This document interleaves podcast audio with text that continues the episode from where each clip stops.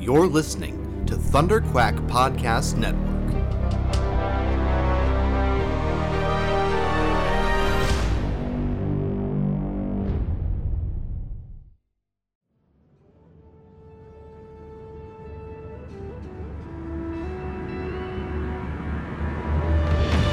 From across the stars, Commanders Michael Cohen, Matthew Krenke, and their ragtag crew are here to bring you stories of adventure and excitement from a galaxy far, far away. Get ready for tales of merciless bounty hunters, courageous heroes, and sinister villains from the core worlds to the outer rim and beyond.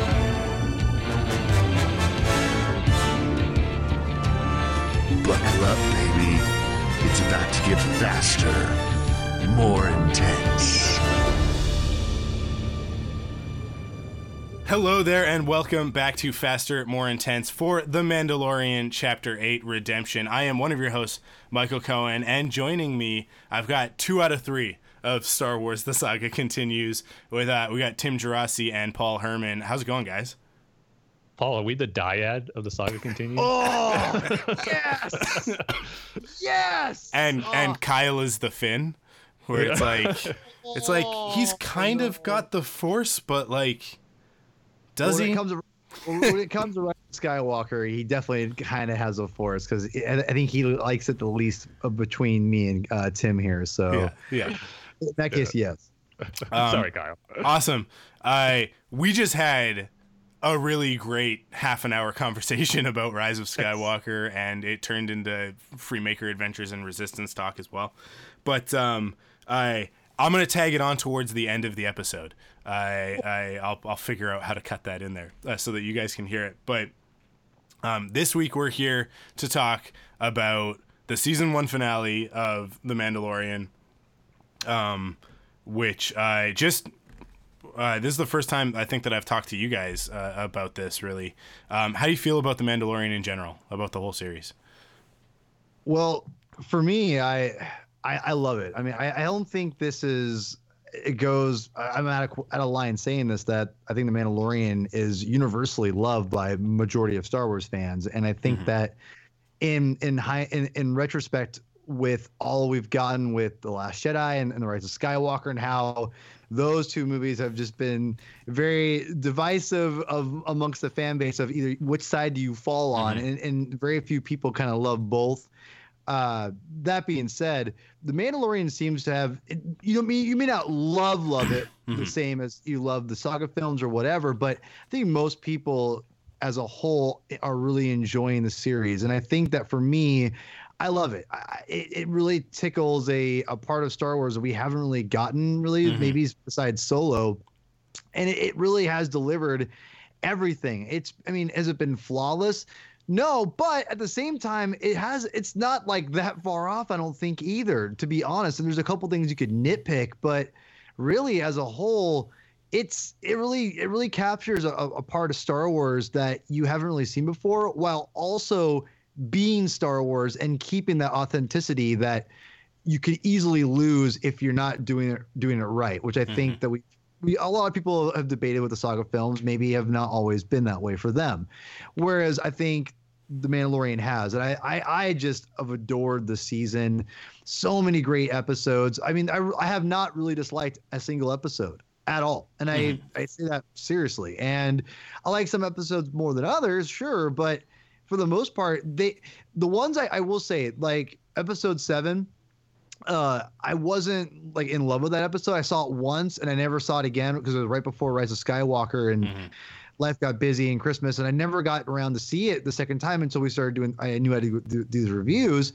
I started re- rewatching it and I as I've rewatched it a couple times now I'm like man it's a really good episode. And it so it really has gotten better on rewatch. So for me, the, the show is just it, it's an all timer, and it really has shown that Star Wars is more than Jedi and Sith, and that the Mandalorian and, the, Yeah. and the, those characters are that they are marketable, and people now are 100% sold behind them. Yeah, hundred percent. Uh, Tim, what about you? How, how how do you feel about it? Yeah, it's pretty much gonna have to agree with everything what Paul said there. Yeah. I mean, I was super excited about it going in, and it just exceeded expectations. To be honest, I said that from episode one, just with the reveal of Baby Yoda, what that could mean not only for the series but just Yeah. the Star Wars saga as a whole, and then it just continued to grow and grow and just exceed my expectations in certain episodes. I just because you kind of had an idea what it was going to be going into it, and while it still was, you know, that lone gunslinger having that Western feel to it, but it was just so much more than that. The relationship and the bond between Man- the Mandalorian and Baby Yoda that we got in this series has been phenomenal, and then just the stuff that it's bringing to the table in Star Wars as far as bringing in stuff we knew that's been established already with Mandalorian culture and it's go, getting more into that. And then just the possibilities of what we're going to get. And Yeah. we'll get into this more within this particular episode, but For just sure. what the future of this series could be now was kind of so different than what I thought going into the show. But I love it even more in the direction that they took it. And so, yeah, it's a huge success for the first ever live action Star Wars series in my book. And I just love it to death. I mean, just how great is it that you you mentioned Michael we just had this big conversation on the rise of Skywalker and before that would just be the only thing of Star Wars there is to talk about but we mm-hmm. got that and we got this series that's also amazing to Yeah. discuss too it's just such an amazing time right now that we're getting both of these great things for Star Wars so yeah I'm just loving this time that we're in right now Yeah, I yeah, I, I I'm- I'm I'm in agreement with both of you guys. Uh, it's funny though because I think that the general audience out there that doesn't fully get Star Wars, I think it's very similar to Solo, where it's like, uh, if you are a hardcore Star Wars fan, um, I think that uh, Solo should be right up everybody's alley. I think I just tweeted this that that people like people don't. I, I think I tweeted it at you, Paul. Um, that like there, did, yeah. there are some Star Wars fans that don't get that they should love Solos, but like like there's a Masters of Teräs Käsi joke in there. like like that's that is the deepest cut you can get, and and Remember I was the only one who laughed at that in my theater like no one else gets Yeah, that me too. Me too.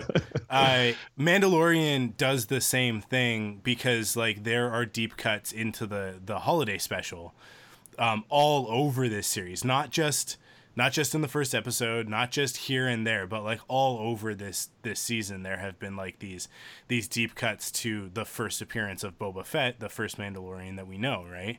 And uh, I it it just it shows that that um, I think this is the biggest difference between it and and Rise of Skywalker is that um, Chris Terrio and J.J. Abrams are big Star Wars fans, but they are not hardcore Star Wars fans in the way that that some of these these guys that that have worked on. I mean, like I think that that um, Jake Kasdan is a hardcore Star Wars fan, uh, which is funny considering like his his father is responsible for a lot of the stuff that we really really truly love about Star Wars it's why I'm really excited about Ghostbusters Afterlife, which is a different podcast entirely.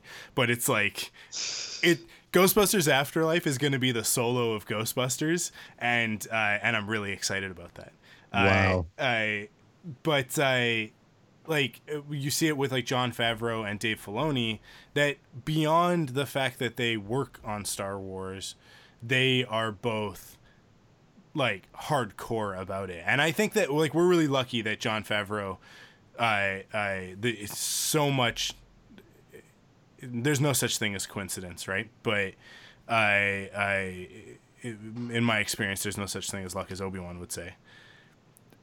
Jon Favreau and Dave Filoni being at Skywalker Ranch at the same time in 2007, um, working on on Clone Wars and Iron Man, led to them working together on Clone Wars, which led to Jon Favreau uh, being able to to come into Lucasfilm and and do what he's done with this series, but not just the ability to do it, an understanding of what he's taking on, and knowing that even though he might be um, the top of the of of of the the pecking order when it comes to this show, he's not the the authority when it comes to Mandalore um, or Star Wars in general. Uh, if you're working with Dave Filoni, like that's, uh, it's it's like some random Jedi teaming up with with Qui Gon Jinn and being like, or, or you know uh, uh, Obi Wan and be like, oh yeah, no, you guys like like Yoda trained, and then like here's like the lineage of like, oh, you trained directly under the the the original master. So like Dave Filoni knows Star Wars backwards and forwards better than I think any human being on the planet. And I I've said this on on Rebel Cells and Frontlines in the past, better than George, because George knows what's in his head and what's in his heart when it comes to Star Wars. But George does not know what everybody else has done. He knows pieces of it, but he doesn't like like I- like I don't think that George Lucas like has Dark Empire like memorized, right? He Well, knows that like yeah. yeah, they did a comic book at some point where there was a clone of the Emperor. I'm sure that he knows that, but he doesn't know like the finer points of that story. Um, whereas like a guy like Dave Filoni, it's like before he started working on Star Wars, he was consuming Star Wars. So and and like in a way that we consume Star Wars. So having him on on this show, and I think um, if if people haven't watched the episode of Chef, uh, the Chef Show where uh, Jon Favreau is at Lucas at Skywalker Ranch, um, Yeah. and and and Dave Filoni comes in in the middle of that episode um, and and they start talking about Star Wars, you can see that they amp each other up. Like it's, it's they they're a dyad in the force. The, the two of them. like when they come together, it's like Dave starts talking about stuff, and I we know we're Star Wars fans. We know that sometimes somebody will ask a question like, "Hey, so I just saw Rise of Skywalker, and there's this one part that I'm like I'm a little bit curious about," and and they and somebody will ask you a question. You'll go, "Okay, well here we go. Uh, I'm going to talk to you about the Clone Wars. I'm going to talk about Star Wars Rebels. I'm going to talk to you about this comic book over here, this novel." And then by the end of it, they have this glossed over look on their face of like, "I don't know what you just said to me. I just wanted to know why Poe's X-wing is solid orange instead of black this time." And you're like, "Oh." sorry i just you know like I, I my brain clicks into mode and i just start talking about star wars. Um please listen to my podcast. I you can you can tell that like when dave found john that it was like oh you'll listen. You're listening to everything that i'm saying. Not only are you listening but you're like also building on top of what i'm saying. And so like the two of them together i think eh, like come together to make something that's some pretty perfect star wars. And season one is like it's like the amuse bouche it's just like this little appetizer of like we're gonna give you a little sample of everything we're gonna do with this show over the over its lifetime. Um and that's why it's like i think some people are like wait what is the tone of this show? What is what like what's the focus why how come it's like the first three episodes are about this baby yoda thing and then we have three episodes where we go off into the galaxy and explore the galaxy then we come back why wouldn't you just make the whole season continuous and it's like well because it's Star Wars, and it's going to be about a lot more than just these two characters.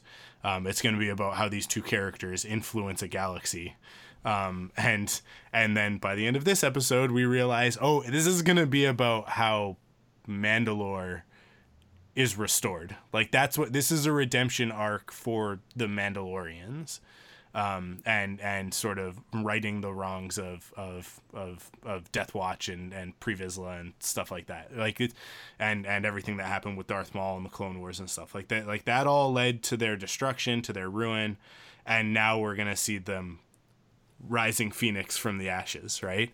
Um, that uh, like there's so many things in this season that it's just like oh they're just giving us these little sprinkles, just these little tiny tastes of what Yep. the se- series is going to be and what it's going to mean for the larger Star Wars mythology. Which, to go back to what you were saying, Tim, that's not that's not what this series was pitched as. This series was pitched as a gunslinger, a lone gunslinger out in the in the the sort of lawless reaches of the Outer Rim. It's like, okay, cool. So we're just gonna get we're just gonna get like action and maybe some like cool character moments, but um, this isn't gonna be connected to anything. This isn't gonna be part of a larger plan. This certainly isn't to be timed really well with the movie release and just before the final season of Clone Wars, which is actually to answer a bunch of the questions from this show. it's not to tie all the way back into uh, season three of Star Wars Rebels and give us some closure on some of those storylines. That's not what this is going to be. This is going to be a completely different thing. Everybody wants it to be Game of Thrones for Star Wars, uh, and that is not what we got. That's hundred percent not what we got. What we got is the continuation of Dave Filoni's legacy with Star Wars of just building these incredible mythologies and tying all of this stuff together. So we're gonna somehow in season two we're gonna get closer to. I think that we're gonna get at least three or four seasons out of this show in season so. two, and I won't be surprised if we get an announcement that season two is more than eight episodes. That it's that it's a longer season. Um, There's potential with that because I think that there's so much demand for the show Yeah. and that it kept there's you know again they and they kind of saw the reaction as they were filming and they Yeah. probably could have you know kept going and saw the, and even the pre-reaction they they knew they had a surefire hit I, on their yeah, I mean. I I think when they finished filming those first three episodes, it was like, and knowing where, because it was written, knowing where it's going. Yeah. it's like no, this is going to be something special, and this is going to hit hit with the audience. Um, you got you got to really fat, really quick, Yeah. Michael. Talk, to, to piggyback a little bit off of Favreau and and and Filoni. I think that this we might be seeing how important this series is for the future of Star Wars, just Mm. based on those two creatives alone, and what they could mean for Star Wars going forward. Yeah. You know, and I think this is just the the start of it, and I think that.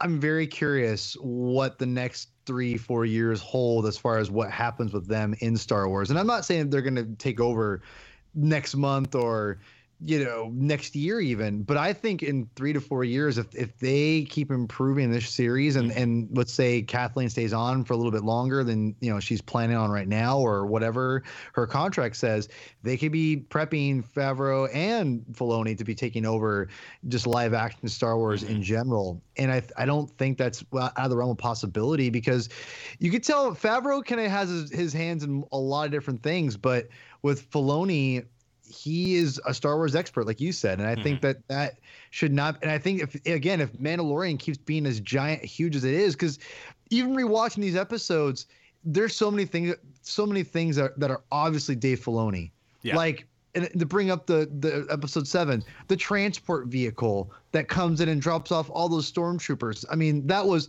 you have that has to be Dave Filoni yeah, because he's the one that introduced it into Rebels. Like, oh, we gotta put this in here, and he put that into the Mandalorian. It was incredible, and well, and it's again, it's originally a toy. exactly. right, And like, so yeah. it- it's it's it's so it's an Easter egg for the fans. We all freak out about it, but Yeah. here's the beauty of people say fan service is wrong, and I I think that there is a balance. Yeah. And the reason why Dave Filoni gets it, because when he does fan service, the regular people that don't know that it's a toy, that don't know what it is, they still think it looks cool because he does it right. Yeah. And that's the difference. When you can do fan service that both serves the hardcore fan base, but yet serve the regular fan base and make them still like, what was that? It doesn't make any sense. Well, yeah, it's a, it's a stupid rebel transport, whatever. Or you have a Salacious Crumb lizard monkey, you know, Quacky and uh, a lizard monkey being toasted on top of the thing. Yeah. Yeah, maybe regular fans won't get that, but we do, and we all think it's hilarious. But it still serves a purpose of like, oh no, there's like these creatures, and like, look at their their they have it, you know, it served multiple purposes, and it still you still get a, a double effect from it, and that's what Dave Filoni has shown in the cartoons. And now in live action, that he's able to introduce because we, I mean, as much as I love Jon Favreau, he's not that much of a fan. I mean, he is, but he's not as much as you said as Dave Filoni as mm-hmm. being immersed in it. So he's like the those two as far as their connection obviously they like each other they're buds they've got a good working relationship and it's obvious because just seeing them together at Star Wars Celebration, and I, I saw I never forget when I, I was there live for the Mandalorian panel, and I just could not believe how good that panel was because they were just them. It was just them talking and Yeah. and, and hosting, and I, I saw people on Twitter being saying like, "Oh, I wish someone else was hosting." I'm like, "You guys are insane. This is like, Yeah. it's it, yeah. Was it structured the best? No, I, I'll I'll freely admit that, but." What I love about it, it it was two guys saying like we don't need it, we want to do it ourselves. It was their strict passion Yeah.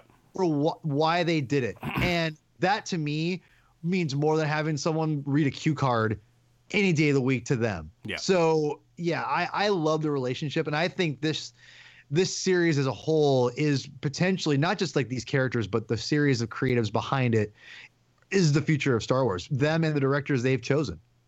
Yep. Yeah, I, I think so. I'm yeah, because to, to know that Deborah Chow is peeling off of this to go uh, shoot uh, Kenobi. Oh man, we're in 2020 now. It's it's it's it's it's 2020. We are in the year of, of production beginning on uh, uh, the the Kenobi series, and she's gonna direct every episode of that. And I she directed two of the best episodes of this season for The Mandalorian. Um, having her peel off to do that.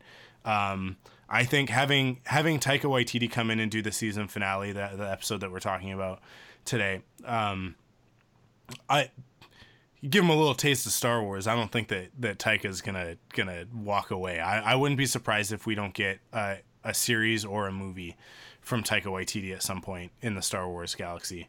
Um, yeah, and to say I'm like I'm curious like who are they gonna bring in in season two. Um, I think that there's more from Bryce Dallas Howard that we could see. Um, yeah, like the like the just there's like powerhouses that they that they brought in on this show, um, and it's it's uh, it's it's so um, like invigorating for Star Wars, and I think like you're saying, like this is what it needs right now. Um, I think that the movies are too high profile. I think that's kind of the problem. Uh, and I think that that the MCU has ruined everything for everybody because Kevin Feige has somehow, whether it's uh, divine providence or a deal with the devil or whatever it is, there is some supernatural force making that series of films as good as, good as is as it is, and it can't last forever. But um, but it's been a pretty impressive run so far. Um, and I think it's made everybody else's opportunity to create a franchise uh, uh, that much more difficult. Um, so Star Wars is is being compared to that level of storytelling, and uh, and as as I think we've all talked about on various podcasts, the sequel trilogy suffers the most from not having a cohesive plan, uh, like a game plan, a structure from beginning to end. Um, you knew you were making three movies. Why didn't you figure out where you were going before you started? So that then everybody could be on the same page and we don't even have to have a conversation about did Rian ignore JJ? Did JJ ignore Rian? Do they not get along? What's going on there? Um, if if if you had a plan, if you had somebody um, sort of holding people to it, uh, that those movies might have been a little bit more of a cohesive unit of storytelling. Um, but I think, but I, to go, talk about the Kevin Feige things, I think th- Yeah. because I, this is where I think you could kind of correlate the Mandalorian, kind of bring it all together. I think the reason why the Mandalorian is so good is because of the definitive vision that people like Favreau. Like Favreau's still a producer on these Marvel films. Yep. What Kevin Feige, and, and again, this is coming. From, and I'm, I don't want to call myself myself a Marvel expert, but I, I know Marvel very well, and especially the MCU because I podcast about it on a regular basis. Yeah. And I, I will say that I think Kevin, knowing Kevin Feige and what he's done, he's able to put the right people in the place. And, and and and also have vision and know Yeah. when to go and with the flow and whatnot and, and whatever like that's a Kevin Feige thing and he's Yeah. he's got a formula and now I would argue that that formula definitely treads on similar things on every film. You could definitely say that, but as far as the big heavy hitters like the Avengers: Infinity War, mm-hmm. and, and, you know, the, he's he's nailed, and he but he's also there's been that vision. But I think the Mandalorian is a, is kind of like that same thing, and and Favreau kind of coming from Marvel and having that experience and working as a producer, Yeah. as again having that experience working under Kevin Feige and working with him and having a lot of power within that as well.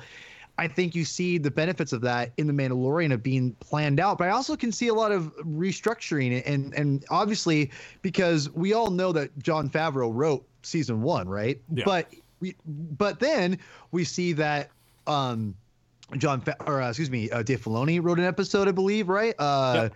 He wrote the uh, the prisoner, was it right? The the one with the where they go back to Tatooine. They um, Yeah. The I believe that's- gunslinger. The yeah, Gunslinger, Gunslinger. yeah. Yeah, and then also we have uh, Christopher Yost and um, Rick And we- Famuyiwa, Yeah. right, writing the writing the uh, the prisoner. So obviously, he came in and, and this is where I think they probably said we need more episodes. Oh yeah, okay, cool. You guys write more episodes. Mm-hmm. I think there's a freedom, and this is where again I talk about the future of the his of, of Star Wars. I think this is where it goes because I think that it comes back to yes having vision, but having the right people who know what vision to have is yeah. so critical. That's more important to me because we all know Lucas he flew by the seat of his pants too a lot of times not every time oh yeah and I, I, always are but i always i'd always say it's a give and take with that argument because you can always say yes the original trilogy was not planned out you are correct but it came from one person that knew kind of what he wanted and how to structure it yeah so it all had a similar kind of feel to it and the prequel trilogy the same thing so you can't really you can say that to an extent but you have to have some kind of again a comeback. Like who's going to be the ultimately the the be all end all in the sequel trilogy? We got three different or two different be all end alls. That's JJ and Rian. and yeah, you get what you get. So, but the Mandalorian is that obviously Jon Favreau and Dave Filoni. It's probably Jon Favreau as as the be all end all, but obviously Filoni having a tremendous amount of influence mm-hmm. and and having a great and because of their great working relationship, they've put out probably some of the best Star Wars ever. So. Mm-hmm yeah, Tim, you haven't said anything in a while. What, what what's your? no, just because I agree with a lot of what you guys are saying too. Just how not only good the show is, but we've talked about this for so long too. Just how it could potentially, what it could potentially mean for the future of Star Wars. And I just strongly think that the future, like you said this too, Paul, even before the show was even on, that it's going to be on TV. And with the movies after the Rise of Skywalker, not knowing when exactly the next movie is coming because I know they previously announced the years for like 2022 and 2024 or five. I, I think it was like three or every two years, but I don't think we're getting one in 2022 now after Benioff and Weiss have left. So I think they're really going to take their time now with the movies and for the next foreseeable future in this decade. Now that we're in 2020 it's going to be star wars on tv for a while. And if it's anything like the Mandalorian, I mean that's okay with me because just talking about how great it is, and maybe not all the TV shows are going to get are some are going to be better than others, obviously, but if they're just kind of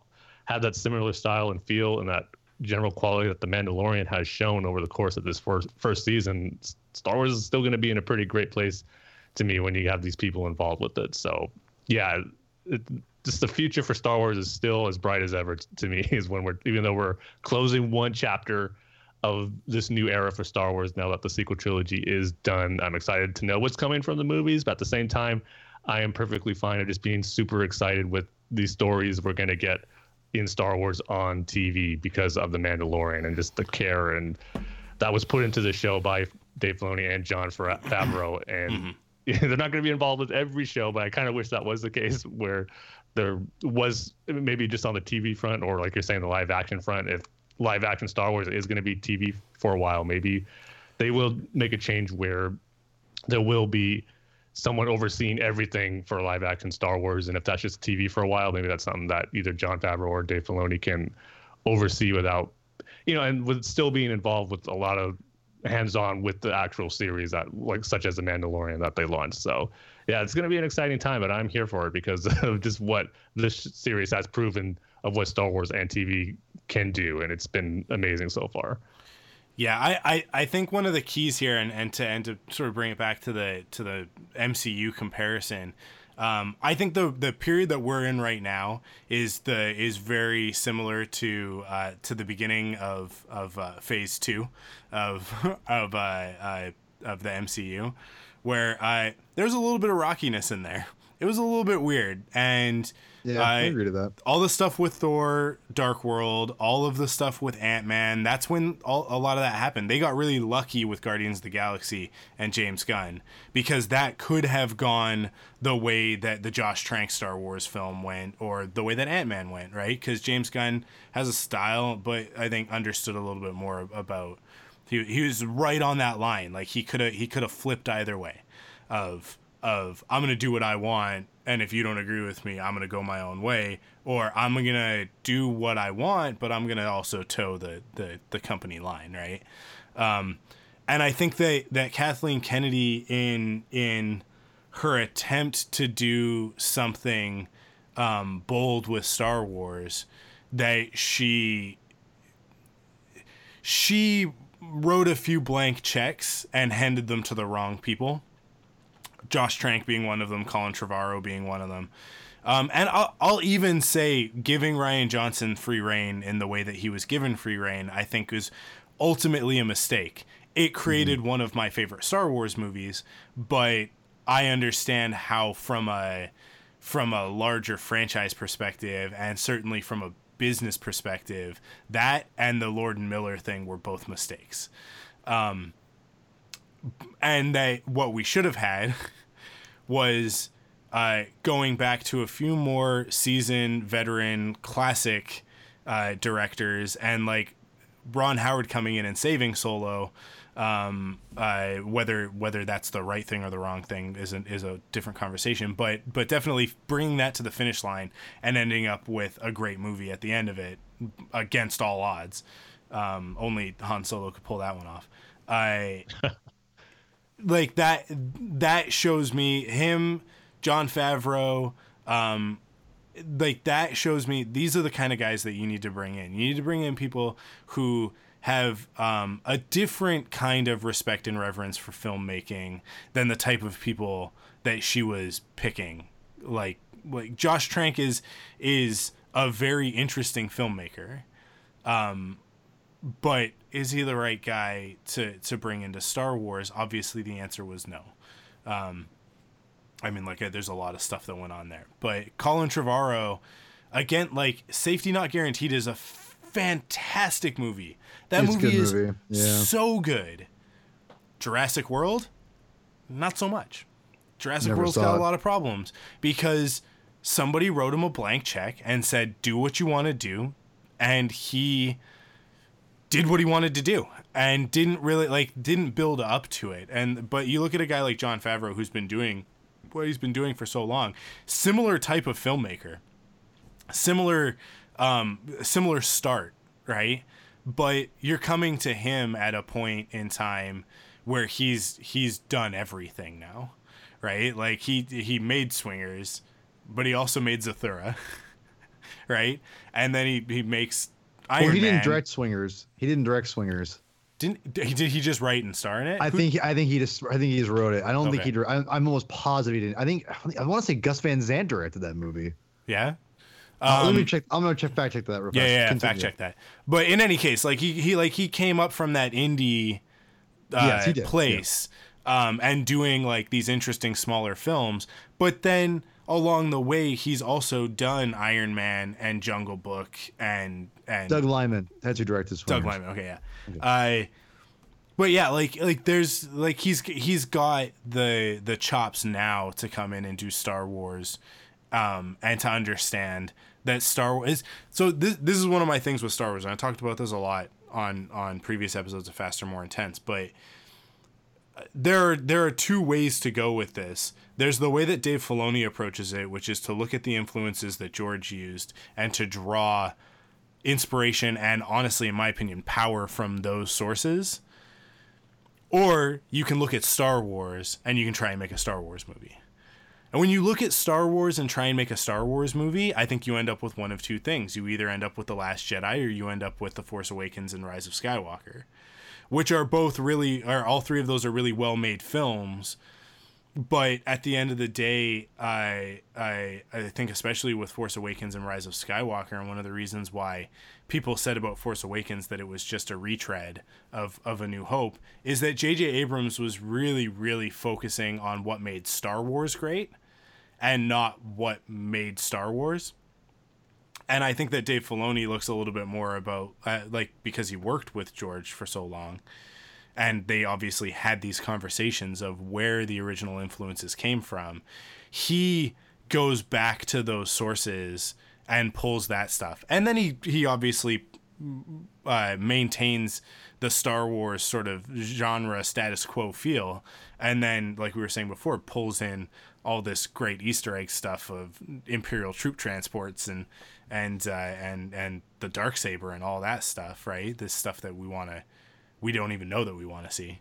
Um, but you get an episode where I mean, like I know that he did the Seven Samurai episode in Clone Wars, but then he comes back and he does it again in The Mandalorian, but he does it in my opinion, much better than than it was in the Clone Wars, and tells a different story with it. Uses it to tell, uses that same that same framework to tell a very different story about a very different character, um, a very different set of characters, and sets up a future for storytelling in the end of the season. So like I like I think that that that is the key to making good Star Wars, and you're not going to get that from a from directors that want to make a name for themselves.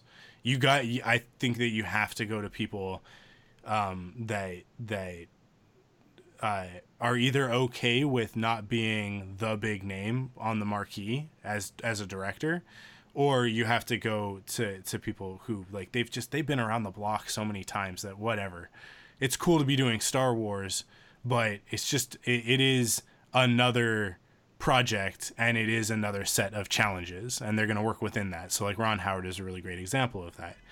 But what what was the key to the MCU ultimately? The key to the MCU ultimately was bringing in TV directors and elevating them to the level of film. I think they tried to do that with bringing Benioff and Weiss in, but I think Benioff and Weiss after the end of Game of Thrones were like, you know what? Um, we're not gonna touch Star Wars with a ten foot pole because, uh, because we just got eviscerated for doing the wrong thing with a with a franchise, and um, we see all that stuff that's happening to Rian Johnson, and we don't want any of that. No matter what we make, it's gonna be the greatest to some people and the worst to others.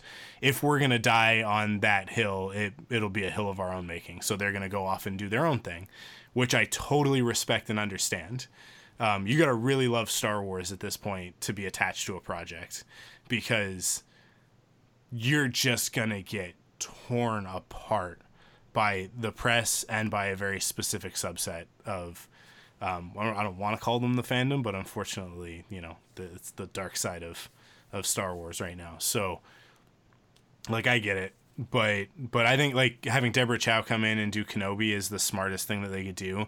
It's she's obviously very good, but it's not gonna be, um, she's not high profile in the way that that uh, that Jon Favreau coming in and doing the Mandalorian is, right? So, I think that that they're we've really strong start with JJ. Um, I mean, strongest start with Dave Filoni and Star Wars Rebels, but uh, but that's not the general audience has no idea that Star Wars Rebels Rebels exists, and now all of a sudden people are like, "Hey, what's up with that black lightsaber?" And we get to tell them we get to tell them that they get to go watch the greatest Star Wars story of them all, uh, uh, in my opinion. but uh, um, strong start with JJ with The Force Awakens of like, oh, cool, this shows a lot of promise. Iron Man with Jon Favreau, right?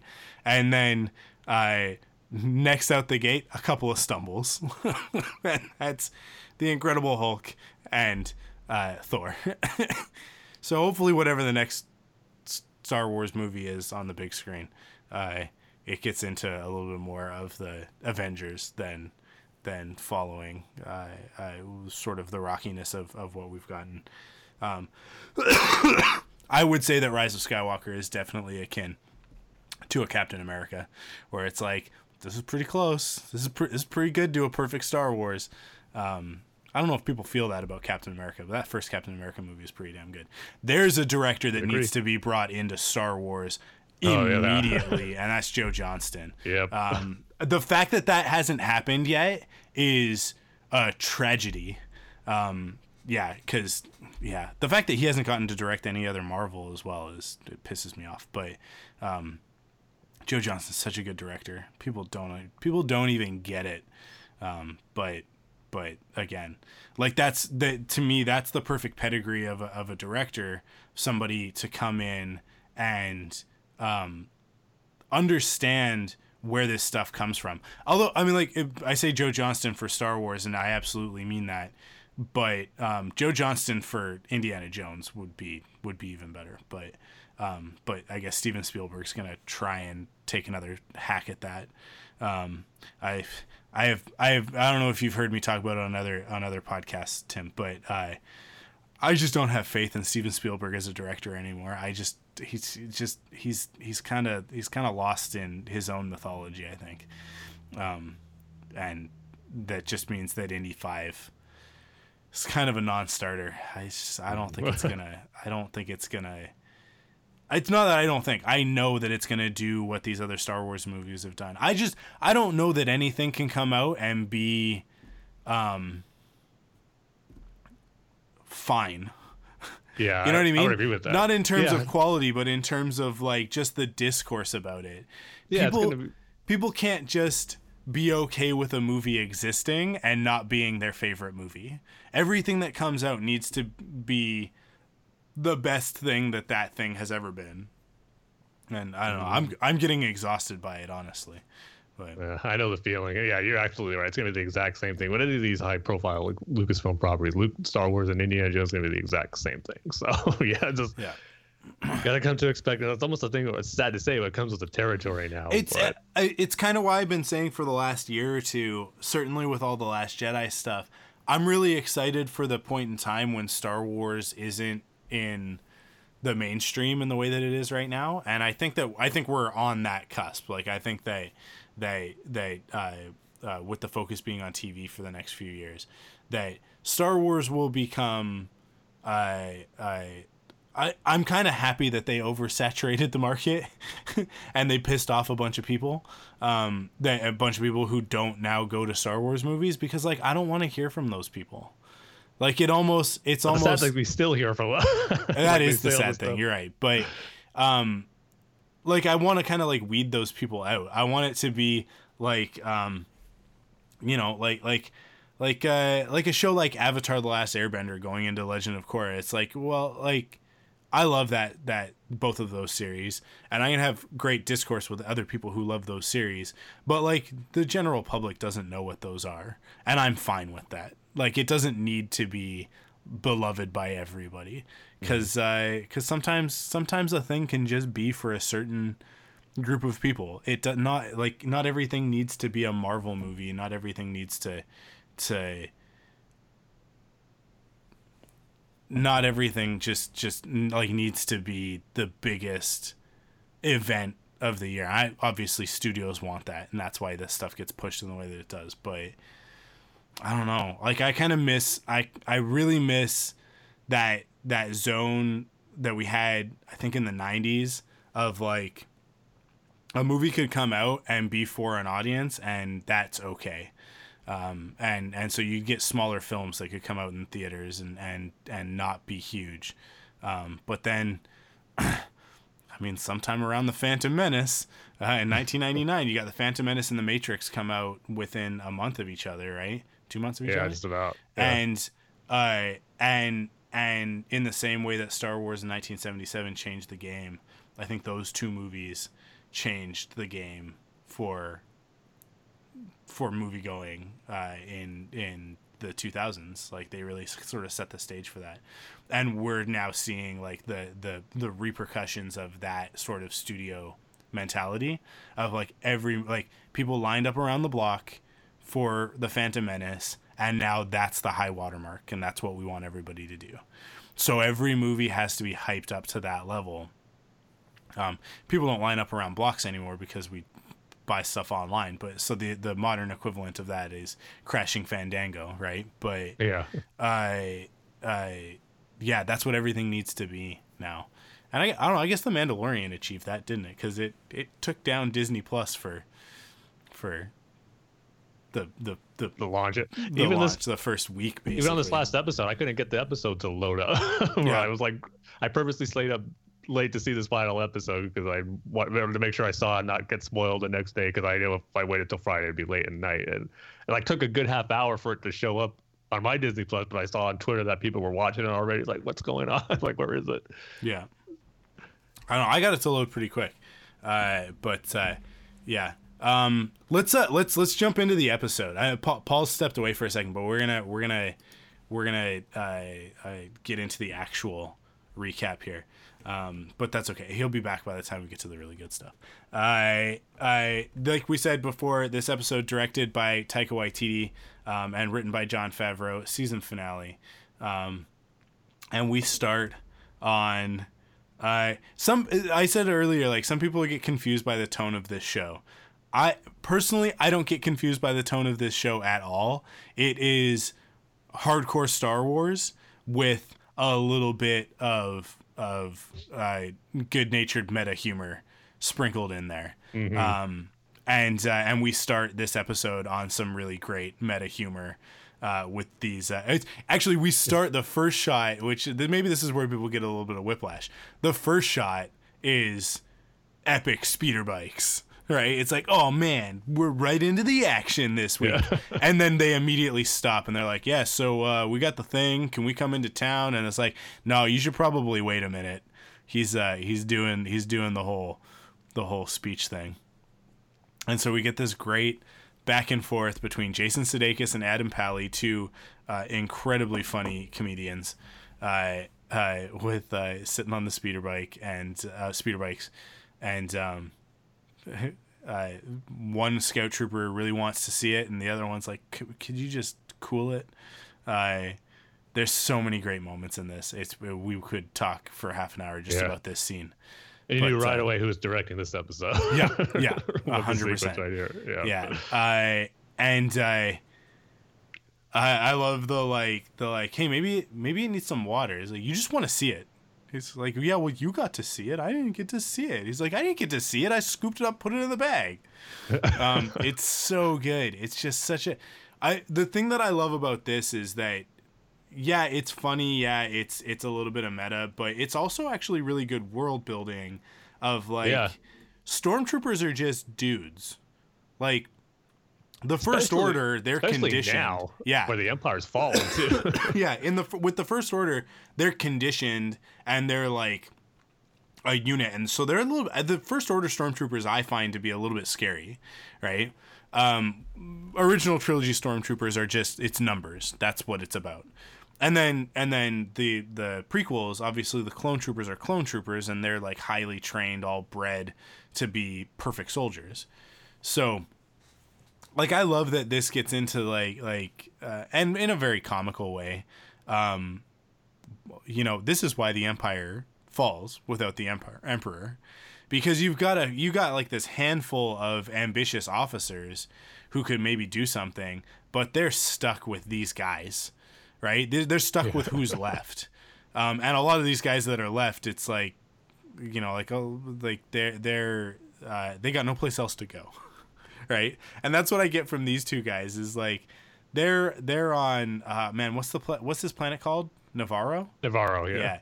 Yeah. Uh they're they're stationed out here cuz they're scruffy looking. So I imagine that these guys were on Nevarro already. They were part of um the client's uh, uh retinue or whatever.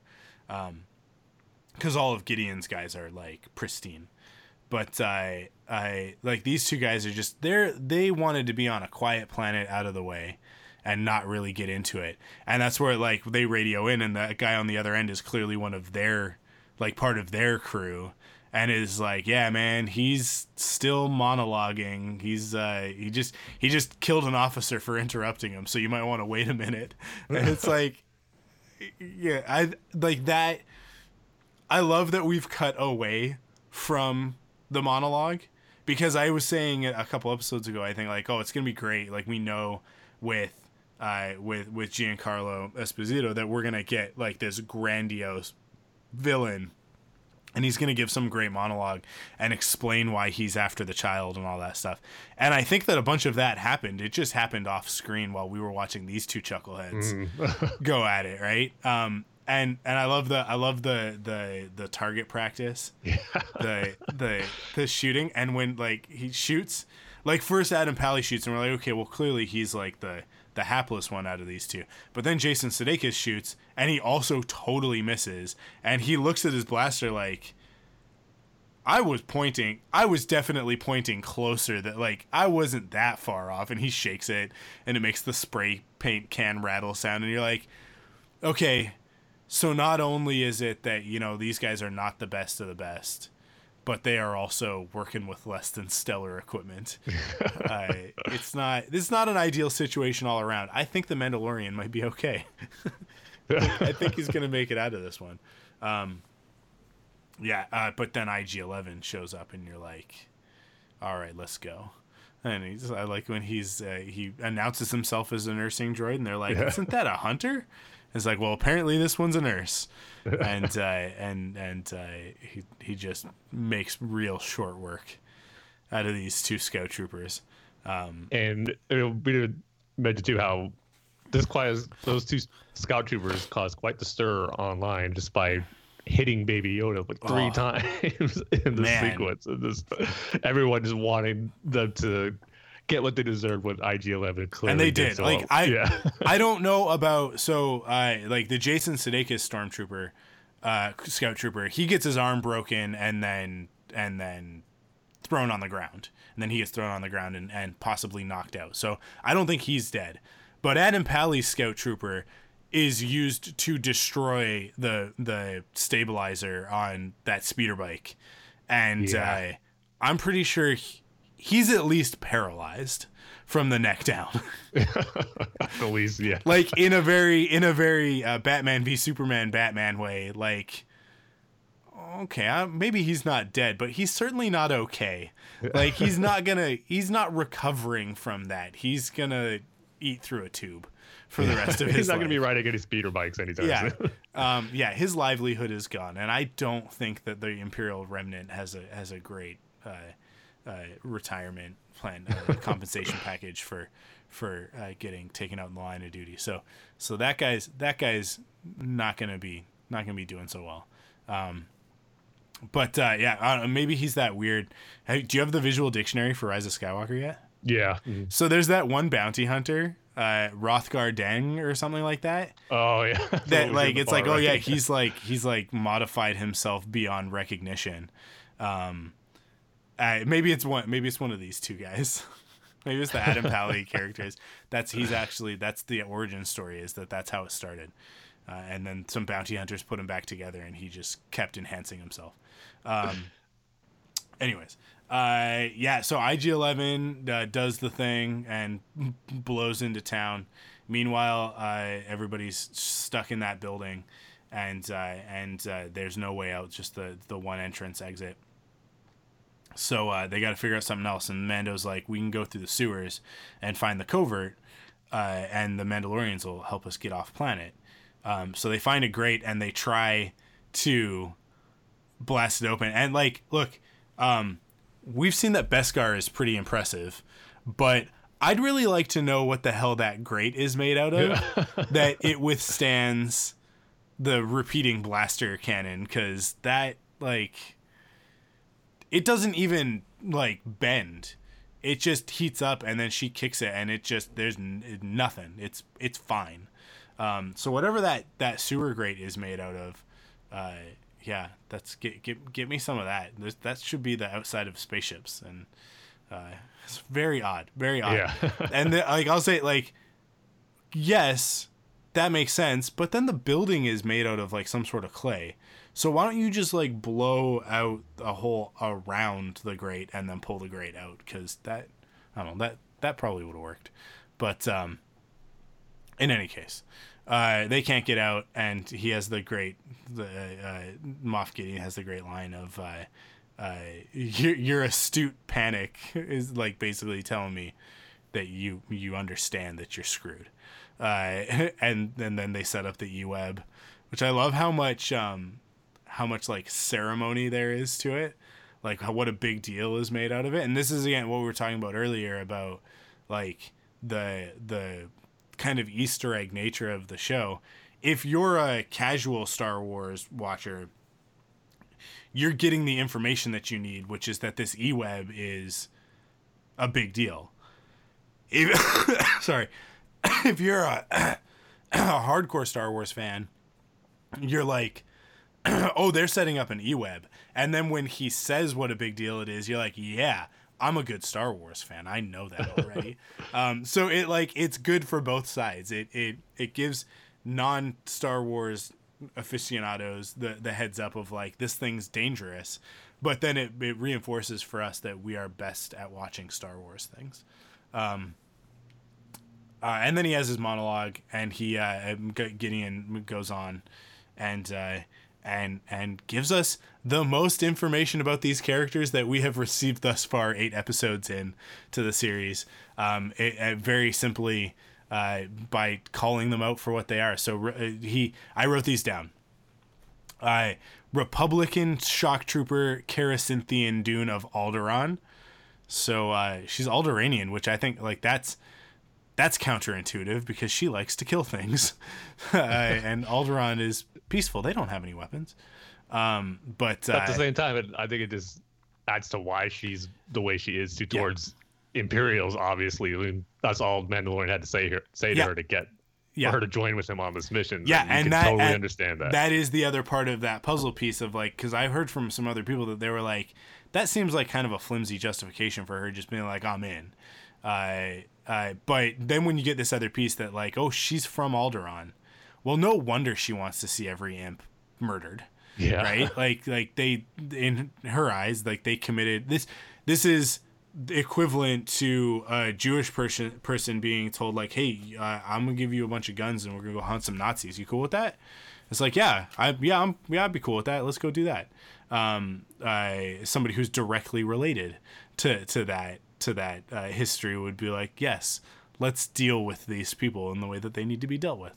Um, so yeah, I, I loved that piece of just real quick storytelling, mm-hmm. um, and sort of the the shock on her face of like, uh, okay, this guy knows who I am, uh, and then decommissioned Mandalorian hunter. We finally get his name officially, uh, Din Djarin, uh, and then we get this mention of the Night of a Thousand Tears, which I I now based on the end of this episode and the item in Moff Gideon's possession, I'm gonna guess that the Night of a Thousand Tears and the Purge happens after Star Wars Rebels and not immediately after um, uh, the the Siege of Mandalore. Yeah, but that's the thing too, because I would that's what I thought, but then he specifically mentions the Siege of Mandalore in here too. yeah, too. I guess he does, right? Like right so, before like, that is he? Yeah, mm, is he referring to that particular moment that we're going to see mm-hmm. in the mm-hmm. Clone Wars coming up in season seven, or is there another Siege of Mandalore that he's referring to? What he then brings up the, the Night of a Thousand Tears, and that's where that yeah comes from. So it's going to be interesting. I, I think like the lucky thing is that uh, as I mentioned earlier, we've got Clone Wars season seven coming in a month, and uh, I think it's actually going to give us some of this backstory, and I will not be at all surprised if Moff Gideon is at least mentioned. Um, but yeah, it, it, the other part of it is that is that uh, I the Mandalorian. I guess can we start calling him Din now? I guess we start calling him Din now because we, we, know his we name. Could, right? We should, but at the same time, it's hard to stop calling him Mando or the yeah, Mandalorian. I, so used to it. Just like with Baby Yoda, it's going to be hard once we know his name is Frank. Yeah. yeah. Uh, I he he refers to Gideon as an ISB uh, agent, like a, an ISB officer, which that's in the Imperial Security Bureau, right? So, I that would mean like that that he's known for um for being associated with the empire not the republic right? Not not part of that. So but the siege of mandalore happens during order 66 it's like uh, we're we're playing with some really weird stuff here and we need more information obviously but i i think that we'll get it. So i think we might we might get a little bit of the of, of a hint at the origin of uh, of of Moff Gideon in the Clone yeah, Wars. If, yeah, it's easily for him just to be a Republic officer or yeah, high-ranking exactly. Republic general or something. Yeah, yeah, and to be present at the Siege of Mandalore. So um, wait, you think uh, really quickly? I'm sorry, yeah. people. I had a I had a work thing I had to jump into, but uh, uh listen to this last conversation here. Uh, my question is, you guys think Moff Gideon might be an ex-Republic like like general? Not a, not no. I would like at the because of timeline. I would say that he's probably a little bit like lower in rank at that yeah. point in time, um, and that he would be like with with the Republic security, like a uh, Republic intelligence. Right. Well, yeah. Well, right because he's I, he's mentioned as ISB, so yeah, that would be uh, yeah. it, the Re- Republic intelligence would become the ISB. Ah, that's after right. Revenge of, Revenge of the Sith. Now, right we're getting this information from the Mando. Mandalorian, yeah. So he's giving it with w- giving it to us with his context, and his context. He was a kid during the Clone Wars, so he might just think of the Republic and the Empire as the same thing, and he might be thinking of the ISB and Republic intelligence as the same thing. So maybe Gideon was a member of of the the the like maybe he was he was that character at that time as well but i the what we're talking about here is that like maybe we're gonna get a little bit of gideon's backstory in the clone wars. Like whether it's him actually on screen i don't know if we'll see that. That would be really impressive if if we got that. Um like really really impressive planning on their part. But it would also explain why it took so long for them to finish the last season of Clone Wars because it's like, well, we're going to change a few things from the way that it was. Because um, it was already in production, right? But I, I, I think more likely what we'll get is like a mention of of Gideon in some way that like ties him into the Siege of Mandalore and but like doesn't really give us any new information, just like places him there Mm-hmm. Um, so that, that it's like okay, if you're watching both shows, there's the connection, right? He was there at the Siege of Mandalore. He talks about the Siege of Mandalore in this, um, and and uh, uh, it would make sense that that that's how he gets the records and knows uh, uh Din's real name, right? And knows his identity. Um, so yeah, I don't know. Like I, the, I'm I'm hopeful, but like the other part of it is that he's in possession of the dark saber, which has to have happened post Star Wars Rebels. Yeah. Yeah. Because the siege of Mandalore is going to presumably end with the dark saber in Maul's possession, because that's where like the last time we saw it was in his possession, but that was on Mandalore, and then uh, he got he got his butt whooped by uh, by Darth Sidious and then uh, uh, but at some point he's gonna go back to Mandalore because that's what that arc is gonna be about is about Ahsoka facing off with with Darth Maul. So, and then eventually Ezra and Sabine recover it in Star Wars Rebels and give it to Bo Katan, right? So it's uh, so it we only have pieces of the story and we're trying to piece it together but the hope is that we're to get a little bit more of this and understand a little bit more about it. The last the last piece of information that we're given by Moff Gideon in his little monologue is uh, the the fact that Greef Karga is not he hasn't always been uh, a bounty hunter guild. I uh, I don't know, uh, quest giver. I don't know what the title is, but I uh, he he was once a magistrate uh, I don't know what a magistrate is by definition, but it sounds important. It sounds political uh, when we think about Star Wars and the fact that uh, political offices are also sometimes referred to in these. Um, uh, let's see. A, magistrate is a person who lays down the law, a judge or other civil authority who conducts a court. Minor offenses are brought before a magistrate. So he was a judge. There we go. That that's that was easier. That was an easier answer than than I was making it out to be, and I really should have just looked that up beforehand and done some research. But uh, there it is. So yeah, so he disgraced magistrate Greef Karga. Why is he a disgraced magistrate? I think we'll learn in season two. Um, but I love it. I just love that that Gideon A has all this information. So we learn like this guy is uh, he's living up to the reputation that that that the Mando gives us. Uh, it was like, oh, well, he he was an ISB agent, and he was. I thought he was executed for war crimes. Um, which again, you have to imagine that happens after the fall of the empire, right? What's, what's, yeah. What's, what's, there's so many. There's so much timeline stuff going on here.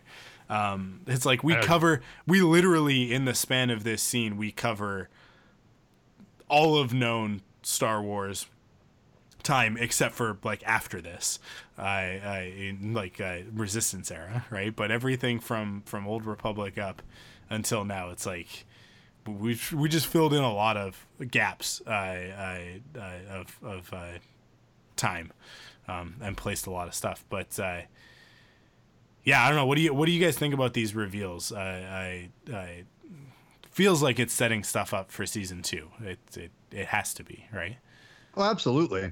there's there's obviously a connection between him and the and the and Gideon, like so at least in some ways. Yeah.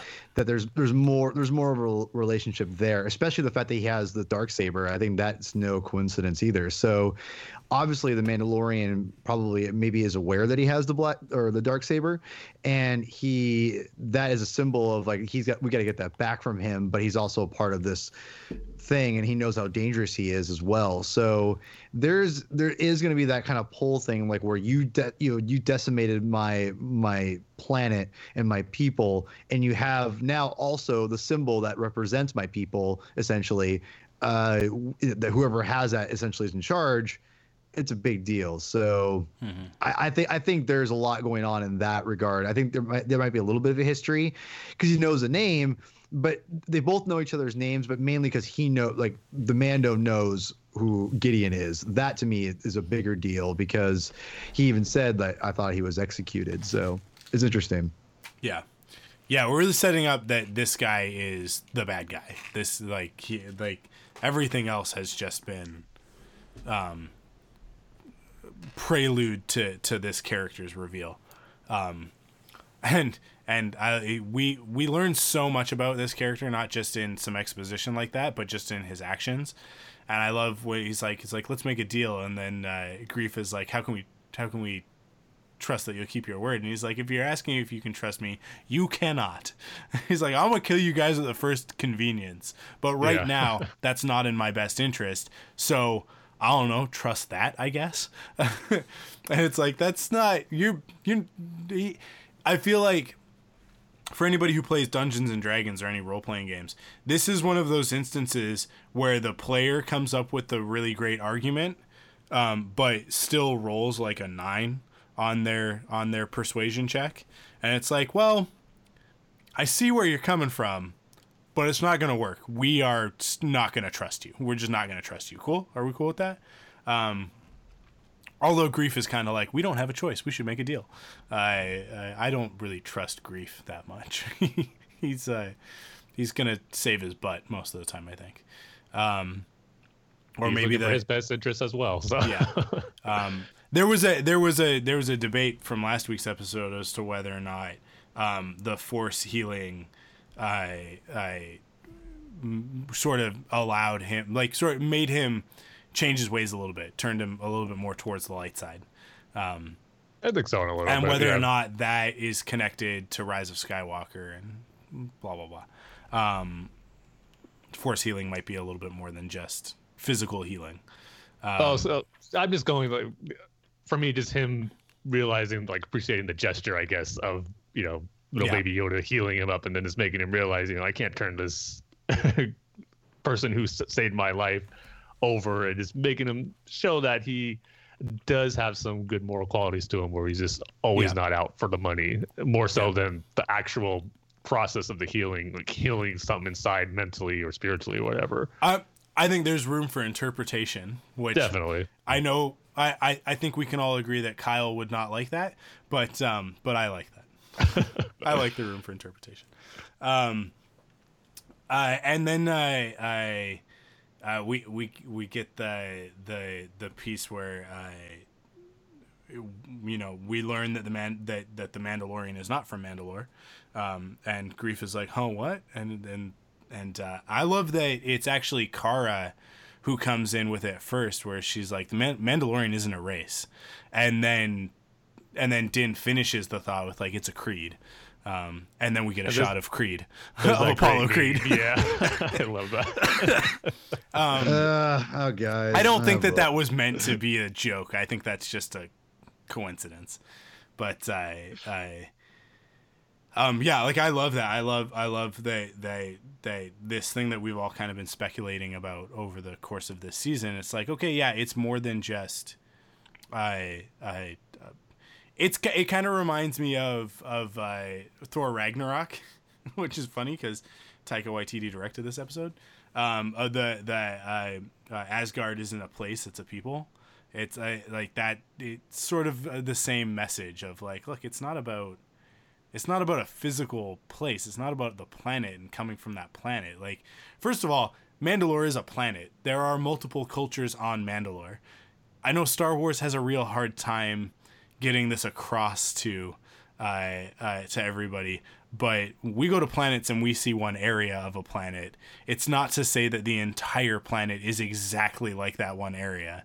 I think it's uh, because it's a Tatooine is a desert planet and Endor is a forest moon. We get this this sort of uh, they all have motifs, so so it's easy to assume um, that it's that simple, that it's that straightforward. And I think for the storytelling purposes of the films, that's okay.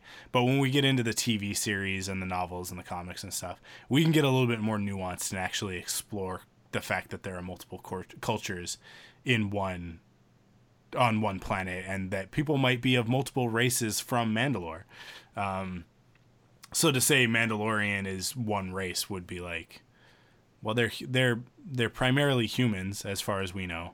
Um, and what makes them different from humans on Coruscant other than culture. But anyways it's a like it's confusing. But I like the fact that that that this brings it into like like this is the Mando this is about Mandalorian culture the Mandalorian creed. Um, and this the the as we learn when we see uh, kind of jumping ahead a little bit we'll come back uh, the with the the flashback. Oh no, I guess this is the flashback moment, isn't it? Yeah. Yeah. We see the Death Watch, so we know they they and presumably um, because the Death Watch are being good guys in in this context, although it's not clear. Um, presumably this is Bo Katan's Death Watch, not Pre Vizsla's Death Watch, but it is the Clone Wars, so it could be either. Um, it's not Bo Katan, man you don't think that this is Bo Katan's Death Watch? You think that this is Oh, in the in the flashback. I thought you meant as No, the, no, it's uh, not her. It's not her. It's Yeah, not her yeah, armor. yeah. It's that's a it's a male Mando helmet. No, no. I'm saying like it's her it's her faction, right? Cuz Oh, yeah, yeah, yeah. Cuz I- Pre good. Vizsla's faction goes with Darth Maul and becomes the Darth Maul Death Watch, right? So But when, what? But yeah, we don't know when exactly this was Exactly, either. Was yeah, it? yeah. Yeah. but I don't think it's so- out of the realm of possibility, even with Pre Vizsla in charge of his Death Watch, where they see the battle droids attacking this village, yeah. and you know how after the things went with Count Dooku, they want to take him out as well. Yeah, for sure. And also establish themselves as, Yeah. you know, even though they want to, they do some bad, obviously some bad things, and do what they're going to do to make sure for what Pre Vizsla wants to get that warrior race established back as you know, Yeah. and on Mandalore. But I think there is that part of them that are there are noble in their own way, and they're going to help those who need help, especially when they're being attacked by separatist droids who they were betrayed by with Count Dooku. So Yeah, yeah, I think there is sure. potentially for it to be pre Vizsla's, but also too, it would make sense if it is Bo Katan's when she's in charge of it, since um, she has to obviously she's going to do things differently than what pre Vizsla did, and Yeah. she has shown more of someone being more noble and wanting to do the right thing more than he did.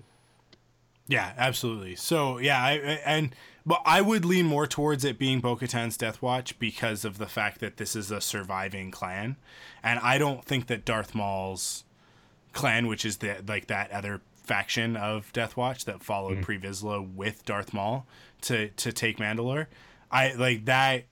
I think that faction's gonna get wiped out.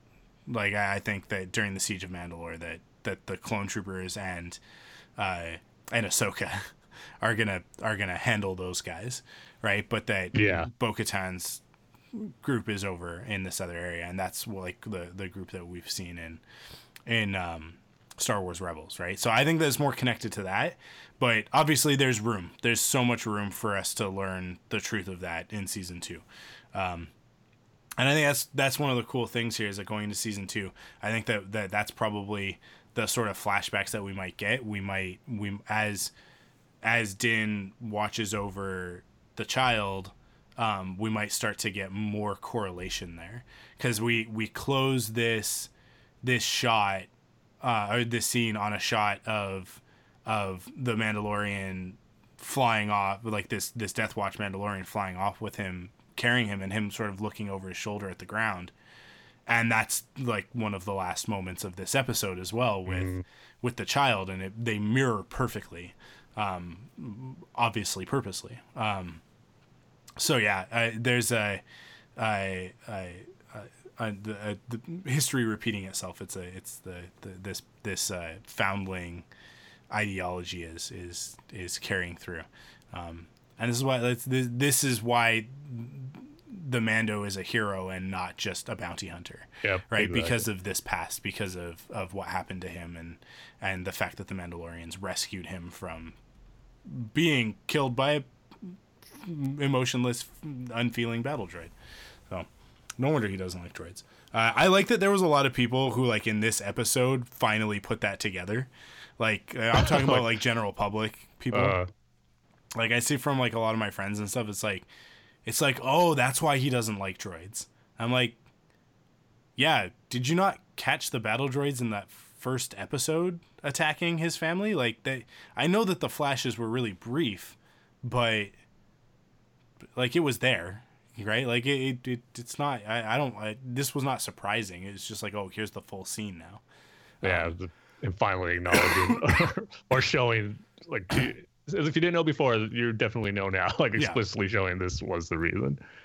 But man, how cool did the Death Watch look in live action though? Seriously, yeah. they they really nailed it and i feel like they even and maybe it's just the paint schemes or something but the the stylization of that armor looked more like the clone wars to me than like if we see like boba fett or even the mando himself right like it like they felt especially in that first shot when we first see that helmet when he opens the the the the whatever that like little shelter or whatever that that that Din was in when he's sort of like in shadow and you get um like the really really deep angle on the the mask it looked really clone wars to me. Um and uh I I don't know if this was ever intentional in the design of Boba Fett's helmet back in the day, but when when you cut away the rest of the helmet, the the visor that comes down into the point looks like a wolf, like the like the the like the the, the face of a wolf, which I I don't know. There's just, like it it it really works in that blue for me. Like it just it just really kind of gives that vibe. Um, obviously, Dave Filoni will be happy to hear that that's the. Yes. I just immediately associate Dave Filoni with wolves and then clone troopers because of Commander Wolf and and and his whole crew and whatever, their helmets and stuff. Uh, but yeah, it's just like it kind of gives like that wolf or fox sort of look to the to the face of the mask. Um, and maybe it's just maybe it is just the co- like the specific color scheme of the man of the Death Watch ones where it's the light blue and then the dark blue on the like sort of that the angled cheek part. Um, that just makes it, it it makes that front part pop so much um, that you really kind of just focus on that. But they look so good. That Death Watch color scheme looked great in the Clone Wars, but it looks even better in live action.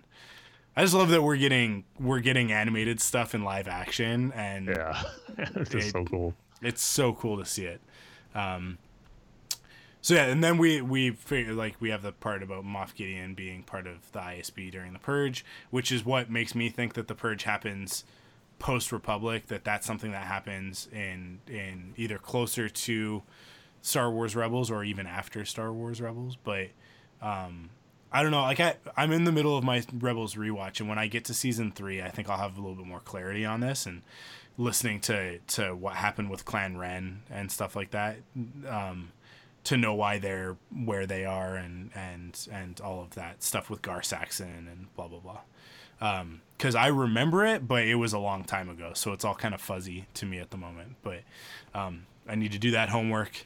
We'll come back. I think like at some point in between season one and season two, uh, we'll have an episode of Faster, More Intense where where we break down the the mythology of Mandalore so far, and we'll kind of give a timeline, and I'll do my best to kind of put that together, and we can can actually have hopefully some definitive answers on that. You can have like not just one episode, but like Sure, a yeah. load of episodes Yeah. about you know afterwards. Um, you know, I have to run in a little bit, but I want to kind of Yeah. just say a few things if you don't mind, Michael. Yeah, go for um, it. About the episode.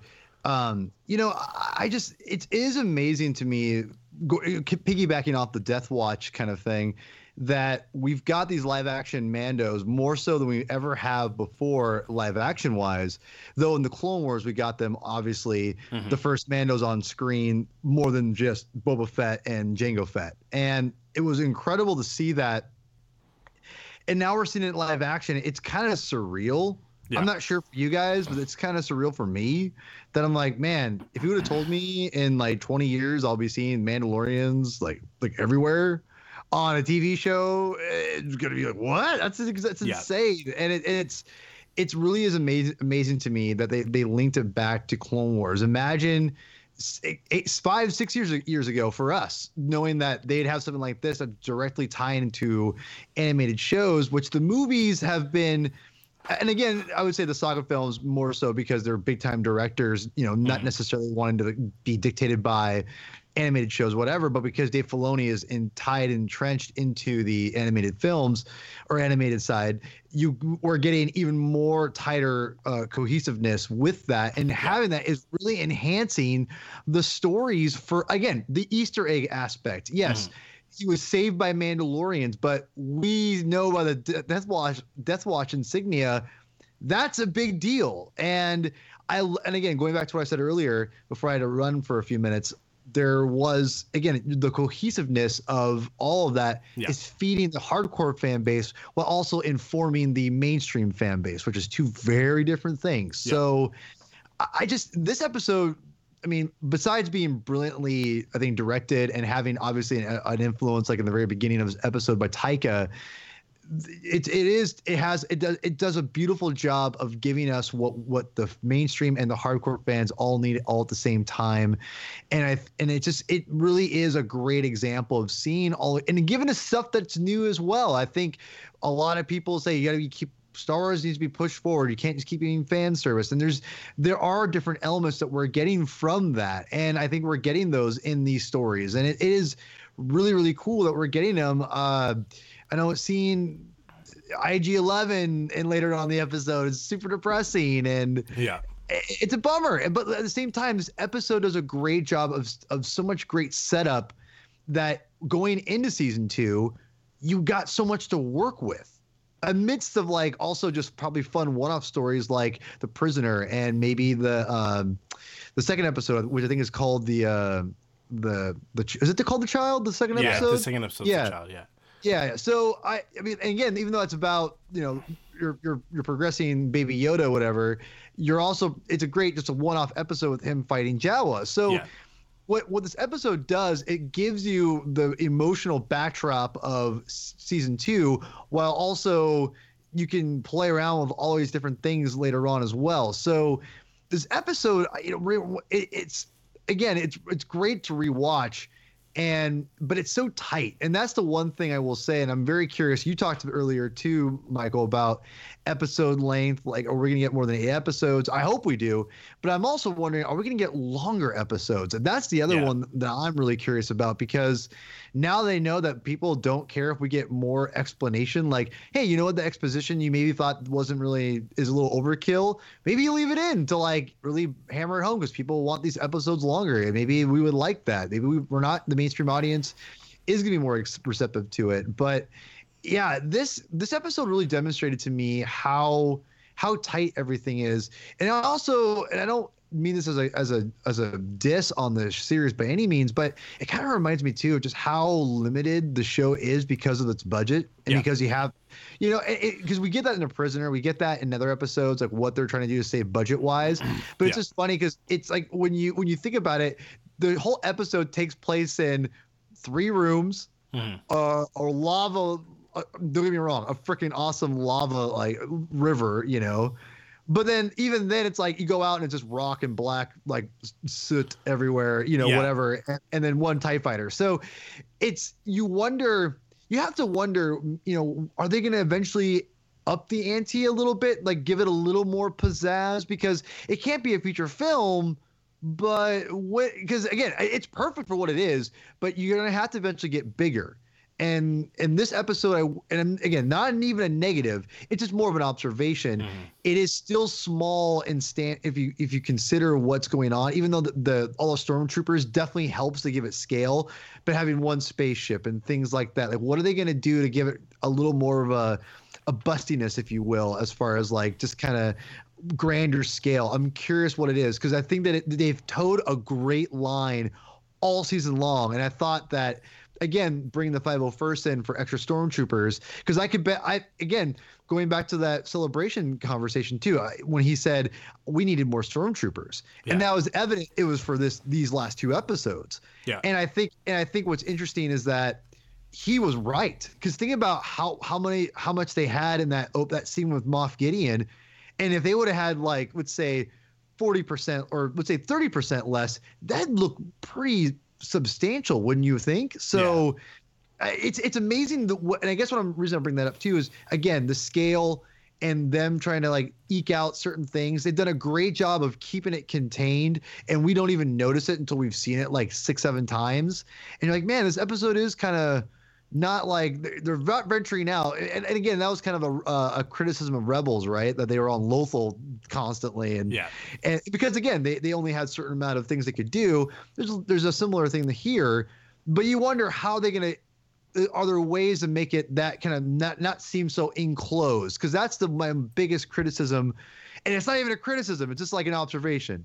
Is that is that it the series as a whole does feel like kind of claustrophobic a little bit but not to a detriment but it definitely feels that way at times throughout the series and i'm curious what you guys think about that Yeah, I mean, like I, I think the, the the they're limited a lot by the technology that they're that they're utilizing. It's technology that adds production value. That whole volume thing, right? Um, where they've got these LED screens and they're projecting the the the set behind them. Sometimes it's noticeable, and other times it's like, uh, you know, it's just Star Wars is Star Wars. But um, I do think that like it kind of it it it puts the production the art department in a certain headspace of like well we're to try and use this thing so so Nevarro is just a lot of planes and the planet that Kuiil was on is a lot of planes. And we see we're to see a lot of planes because it's really easy to do like that that sort of vanishing point horizon line with this volume thing and extend the set.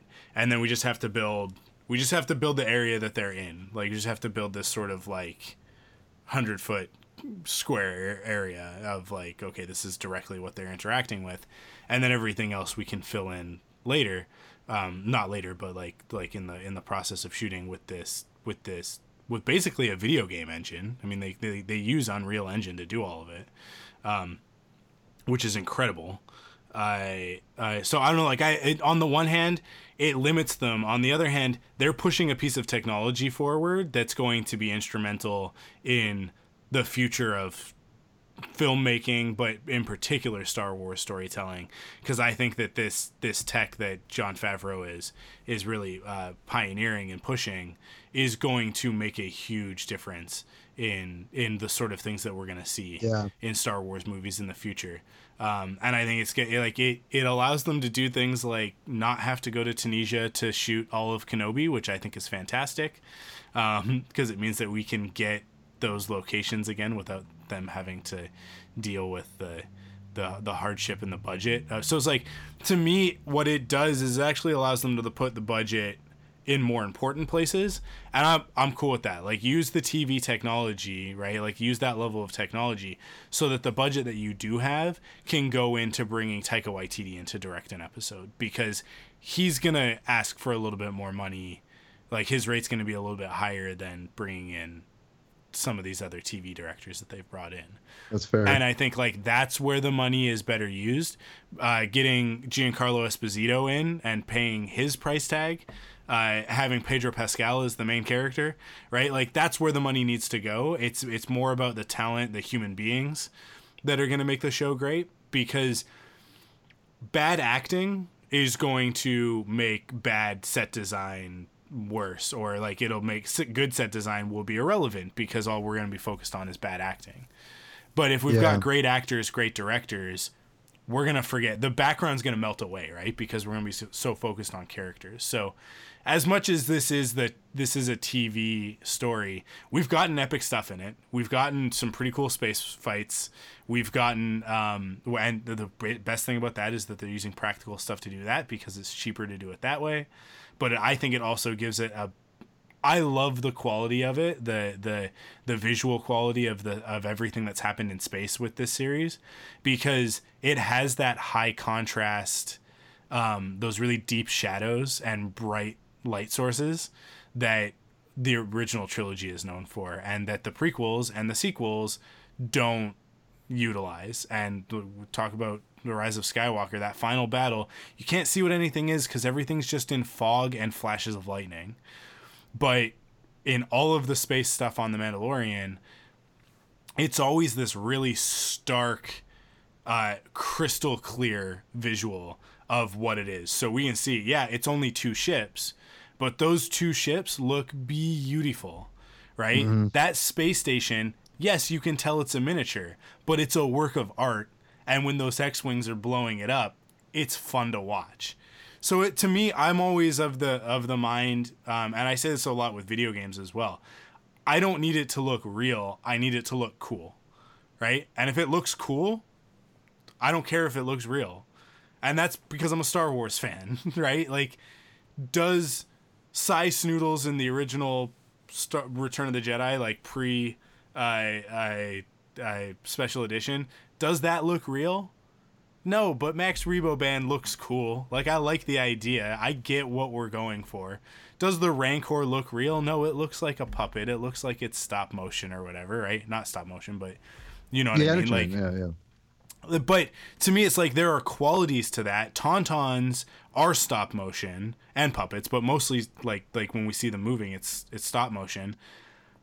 I love that quality though. Like I love that vibe uh, of of the tauntaun running across the snow. I think that looks cooler than if it was CG, right? So I think that they've done a really good job of making sure that maybe it's not going to look maybe it's not the biggest thing that they could do, maybe it's not the the most elaborate set, but when we get into the lava tunnel and we see that astromech droid stand up for the first time, I'm not focused on any of the background in that moment. Uh, that's yeah. very true. I'm focused exactly, on yeah. that droid, which maybe it's CG, maybe it's a practical effect. The great thing about these days is that it's so hard to tell.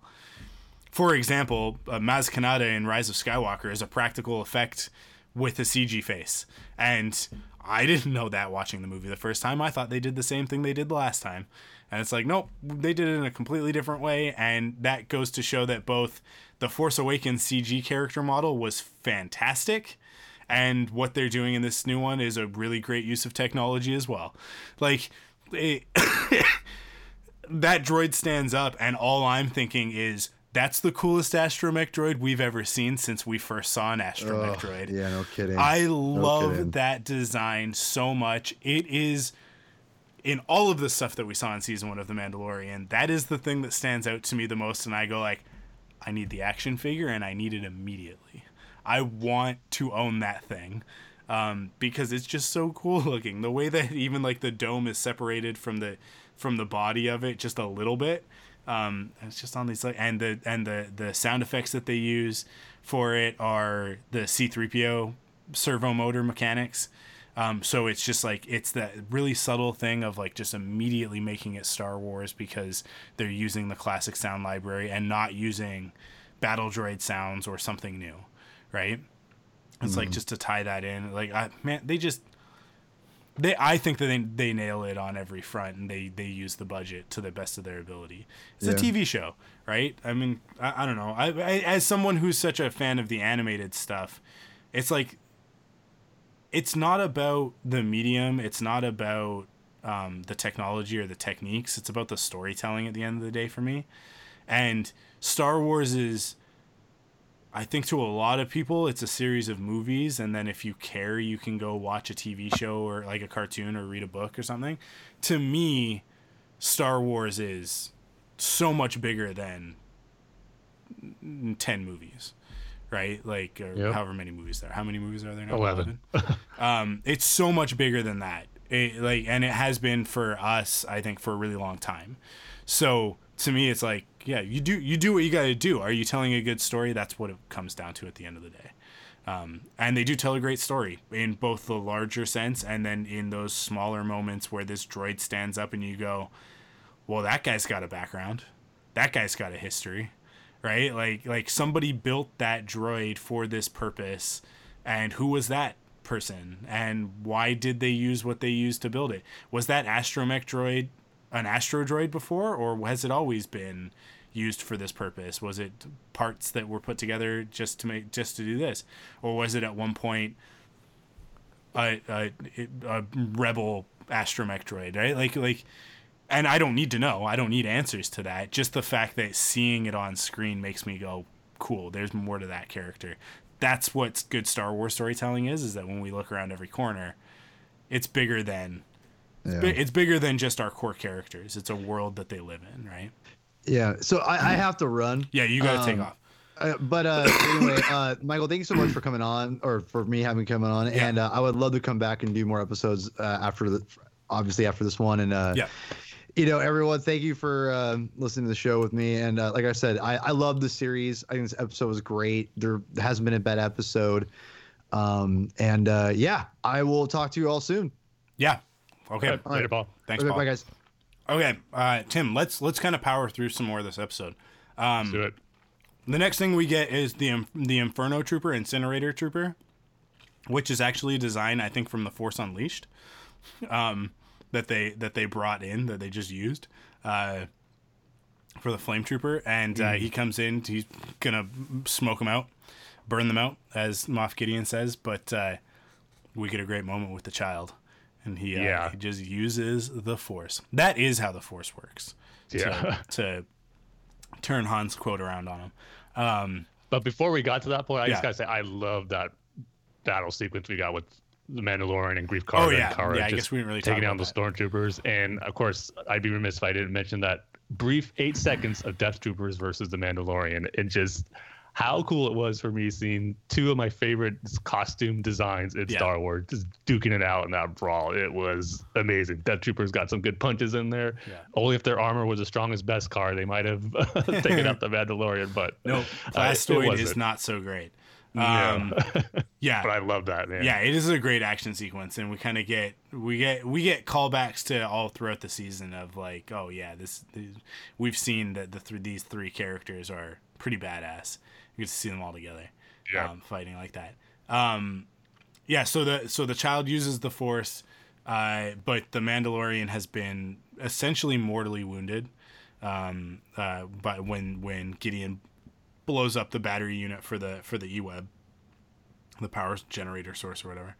Um, and uh, there's kind of a moment of like, uh, unfortunately, the child has passed out from using the force to take out the the the flame trooper, um, so he can't heal. I I and the Mandalorian's like, just go, just go without me. Here, take this necklace, take the kid, um, and I, I, I, the IG Eleven stays behind to to try and help him, and uh, and and we get the removal of the helmet. We get his face reveal, and one of the things that I really love about this is that he's been such a that it really drives home what that helmet does. Like the the reason why that helmet is cool and why the Mandalorians use that helmet design, um, because you pull that helmet off and underneath it you see the face of uh, a scared man who's afraid to die Yeah. and I I love that. And some people I don't think are are super like they wanted it to be more of like a cool Batman reveal sort of thing, like of like oh he's a badass. This is, this is his cool face, and to me it's like, takes no it no off before a big battle or something like that. Yeah. Or let's Yeah. not hide behind mask. yeah exactly, and it's like no I like this. I like Same. seeing the reality of it that he is as much as he is the Mandalorian, and we've come to know that he's definitely formidable and he's not one to trifle with. He he lives up to the name of the Mandalorian, um, and to that legacy. He is a man, um, and and that means that he is he is mortal and and he knows it and he thinks he's gonna die and he's prepared. He's like he's like no, I'd rather die uh, he's like he's like go ahead i'd rather that you kill me than those than than some dirty imps or whatever and uh, I the, the IG11 removes the helmet and, and sprays him down with some bacta spray, and we get a reconciliation between between these two characters, and particularly with um, Din learning that not all droids are battle droids, right? Um, And uh, Uh, I don't. I loved it. I can, I kind of liked the, the that that the that the episode slowed down here, and we got this this moment between these two characters because otherwise, IG 11 sacrifice in a few minutes isn't going to really mean anything, right? It means something because of this, um, and especially because of the the joke. You, you suffered damage to your central processing unit, and Din goes, "You mean my brain?" And he's like, "Yes, that was a joke. It was meant to put you at ease." I love that. that's a Taika. That's a Taika, and Oh, obviously totally. it's Taika performing it as well, so it's perfect. Yeah, it was a great moment. I will say I was surprised they Yeah. did reveal his face this early because I thought they were going to go through the whole series without him showing his face, and that Yeah. would that'll be like a series finale reveal. But I'm totally cool with them doing it now. No, no, just- no living being, so that we might get to see his face again in the future. But yeah, just like for the reasons you said, it just works so good and just humanizing him even more so yeah, in this moment, just and having that good or that reconciliation reconciliation Yeah. as you said with him and IG Eleven, which just adds to his sacrifice coming up in a bit. So yeah, it was just great all around. and I, I think it's important to connect the adult Din with the child Din, um, and to prepare us for the next scene. So we go like he catches up to everybody else in the sewers, and IG 11's remove the grate, and they catch up, and uh, uh, they find the covert, and it's just a pile of armor, and everybody's gone, and uh, and then the the armor comes out, and uh, uh, they ask like, "Is everybody dead?" And she's like, "Some some may have escaped and gotten off world." Um, and uh, and and there's kind of the moments of like him him grabbing Greef and he's like did you do this? Did you is this was this the bounty hunters? And he's like no we like they're bounty hunters. Like once the fighting stopped everybody just kind of melted away. Like it's like they're not they're not zealots right? Yeah. like they're not gonna go after like it's not it's not personal it's business right? That was basically basically what they're saying. Is like no you they came to defend you you left. Once the fighting was over and it was determined that that the mandalorians had won everybody went their separate ways. Nobody's nobody's in this for the for the the glory of battle right? Like that's not what it's about. Um they're they're bounty hunters. They want to make some money. The the the quarry got away. What's the point in fighting? Uh and then and then the armor comes out and is like no it wasn't that. It was so we're we're led to believe i think it was the imperials right? That they came down and more than likely it was probably uh, some of gideon's imperials coming ahead of time. I imagine it would have been the death troopers. Yeah, and so like again environmental storytelling we don't really get the full picture but we don't really need it. It's not important. Um, it's important that it happened. It's not important how it happened. Uh, so we, we move from that into uh, she's she's salvaging stuff. She won't leave. She's got to salvage everything. It's her job. Uh, this is the way. And uh, and then she she I love it when she's like let me see what all this big fuss is about it's like as so many characters have in this in this season and sees it and, and she's like this is the one you hunted and then saved and then he says yes and then saved me um and then she explains it and he and and she's like I this is familiar to me I and I love this description. She kind of goes through. It's like, oh, the Mandalore the Great once fought an order of sorcerers called the Jedi. I love that. Like that's where we're at. Mm-hmm. 27 years removed from from the, the the Jedi Purge, is that they're sorcerers. They're sorcerers. I love it because it's just like this is what Obi Wan said. Many of the truths we cling to depend greatly on our own point of view. We see the Jedi as warriors of peace and justice in the Old Republic. The Mandalorians see them as sorcerers not to be trusted. Right? They're the enemy of Mandalore, the Great, and it's and she's like, uh, so they're an enemy. It's like not this one, right? Like clearly, you know, like like there's some th- this is different, and and uh, and she's like, no, this one's a foundling, buddy uh, and and and he's given a new mission, which is to reunite it. Because he's like, so it, it should be trained in in the way, and she's like, no way, this thing would die so fast. I love that. That she's like, no, be real, buddy. We're not gonna put a set of armor on Baby Yoda. That's dumb. although I have seen some fan art with The that. fan art is fun. Uh, don't get me wrong. I love the fun. fan art of it, but in terms of real storytelling, it's like that's not where this is going. She's like, no, you have to re- like it's a foundling, so now it's your responsibility, but you can't train it, so you have to reunite it with its people. And he's like, you need me, you want me to take this to a bunch of evil sorcerers that are gonna kill me? And he's and she's like, well, just just this is your job now. Um, until you until you accomplish this, uh, you are as its father. I love that. And That's why I say we needed to see his face because we needed to know that he's a that he's a person. First. And this is the part that I just love and just how it sets this series up for so many cool possibilities down the line in future seasons, Yeah. whether it's just season two or just the story thread for the whole series. Because this goes back to what I was saying at the beginning, where I did not picture this series going this route of trying to deliver a baby of Yoda species back to its home world. But and that's what I was so excited about when we got Yeah. that reveal in the first episode. Yeah. And I was expecting that Baby Yoda was just going to be a story thread for season one, and it would get resolved Yeah. in the season, and then season two would be something entirely different. But the fact that it looks like this is going to be the thrust of the show now, that just has me excited. Where if the Yeah. actual end game for the series is we see the Mandalorian taking Baby Yoda back to the homeworld of Yoda, and we've learned that information. Yeah. I mean that's going to be incredible. So be I was just super excited about what this season finale set up, but also I'll too in its own right for what the course of the story played out for this whole Yep. first season. But Yeah. what's going to go beyond it, man, it's just so exciting to think Yeah. about the possibilities of what we're going to see. Yeah, absolutely. So she she gets she gives him the the signet, uh, the the Mudhorn signet, and says you are you're now a clan of two because the the the child helped him defeat the Mudhorn. So uh, it's a it's a Mandalorian by by action by deed.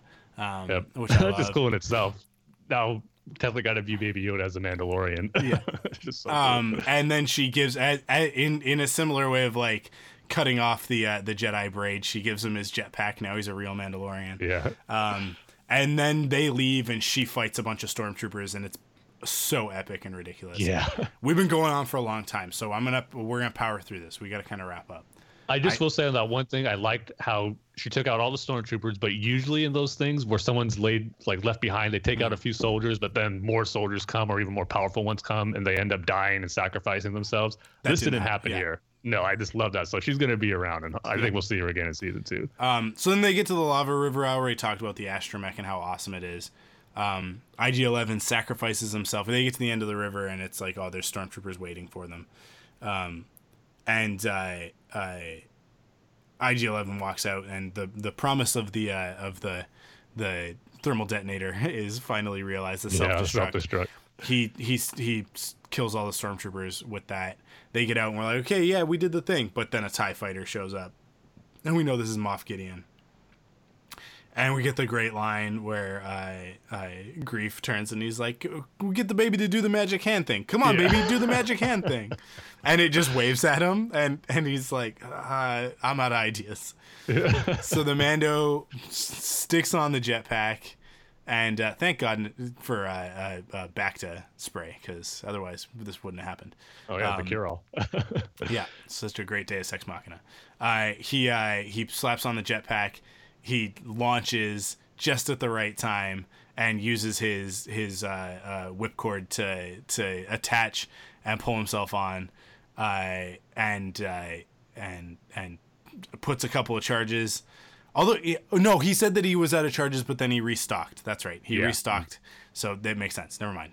Uh, he puts a couple. He drops one charge, but then puts two more charges onto the wing of it, and and takes the Tie Fighter out, and it crashes. Um, he he sticks the landing, perfect superhero landing, uh, and uh, uh, and then we get just the denouement, right? Uh, Cara's gonna stick around and uh, clean up the remaining Imperials, um, which will be interesting because Gideon is not gone. Um, but we'll see if he turns tail or if he if we get more of that later. Um, and and uh, Greef is okay with this. He's like, yeah, with this little, she's maybe maybe she can she can help me out with uh, reestablishing the guild here. Um, and I love his line. Is like some of my favorite people are bounty hunters. uh, I, and then I I the Mando takes off and uh, he's holding the child, and we get, like I said, that that great over the shoulder look down, um, which matches when Din was rescued as a child, showing that like the his arc has come full circle. He is now um, the Death Watch Mando that saved him, um, which is cool. So it's a really great sort of Yeah. uh, uh, fulfillment. But it, that would have been a great ending to this episode of the season if it ended on that. Shot. They could have just ended on Yeah. that shot and gone to the stranger from the previous episode with the Spurs, and uh, and we could have gotten that reveal, but we don't. We get them going back to the ship. We get uh, uh, Kuiil's grave, um, and then the reveal that the child still has the necklace, and he's like, "You hold on to that," um, because he's a little Mando baby Jedi. So cool. Um, three three great tastes that taste great together: Mando, Yoda, Jedi, Yeah. all, and a baby. It's just so good. Um, and then of course we get the reveal that we've talked about so much. I don't think we need to go into too much more detail about it. Of Gideon, he's survived, and uh, and he's he's got the dark saber, which like how great that looked. Yeah, in we're saying about the E-Web. Paul was saying about other stuff. It's like it's this great for n- non-animation fans. People just watch the live action stuff. Now they're like, "What is that thing?" And they've got so much great Star Wars to go watch as a result. But for those of us who know what it is, it's just such a great reveal of wow. The Yeah. last time we saw that, it was being handed to Bo-Katan to to reunite the the Mandalorian clans and and uh, you know fulfill that destiny and uh, and here it is in the hands of an ISB agent who was a part of the the the purge of the purge as they've called it so the Mandalorian purge I It's so just a great. perfect teaser that you can ask for to end off the season and the episode because it's not a cliffhanger. No. But it just gives you so much excitement for what's to come. But then also for like you said, us hardcore fans who watch the animated series, so many more questions for us to think about for the rest of the year until Yeah. season two of how he came into possession of that, knowing where it was last last left with Bo Katan. So And- it was just yeah. awesome. I was expecting them to play off the tease of, you know, the figure we heard saw in episode five Yeah. and who that was going to be. I thought that was going to be the tag end for this season, but nope.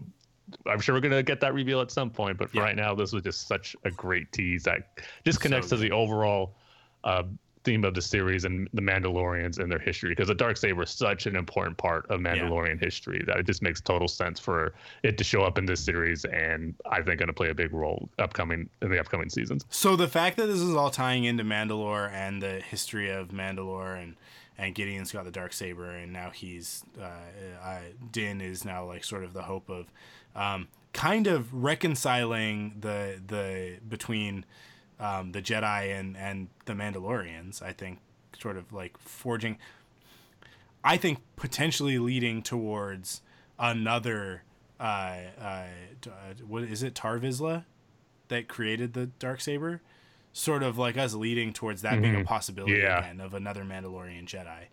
Um, yeah, like we're kind of kind of building towards something of that of that caliber, and uh, uh, yeah, and then on top of that we have this this very um, mysterious thread of, of that stranger. With I'm just calling that character the stranger until we have something else to call him.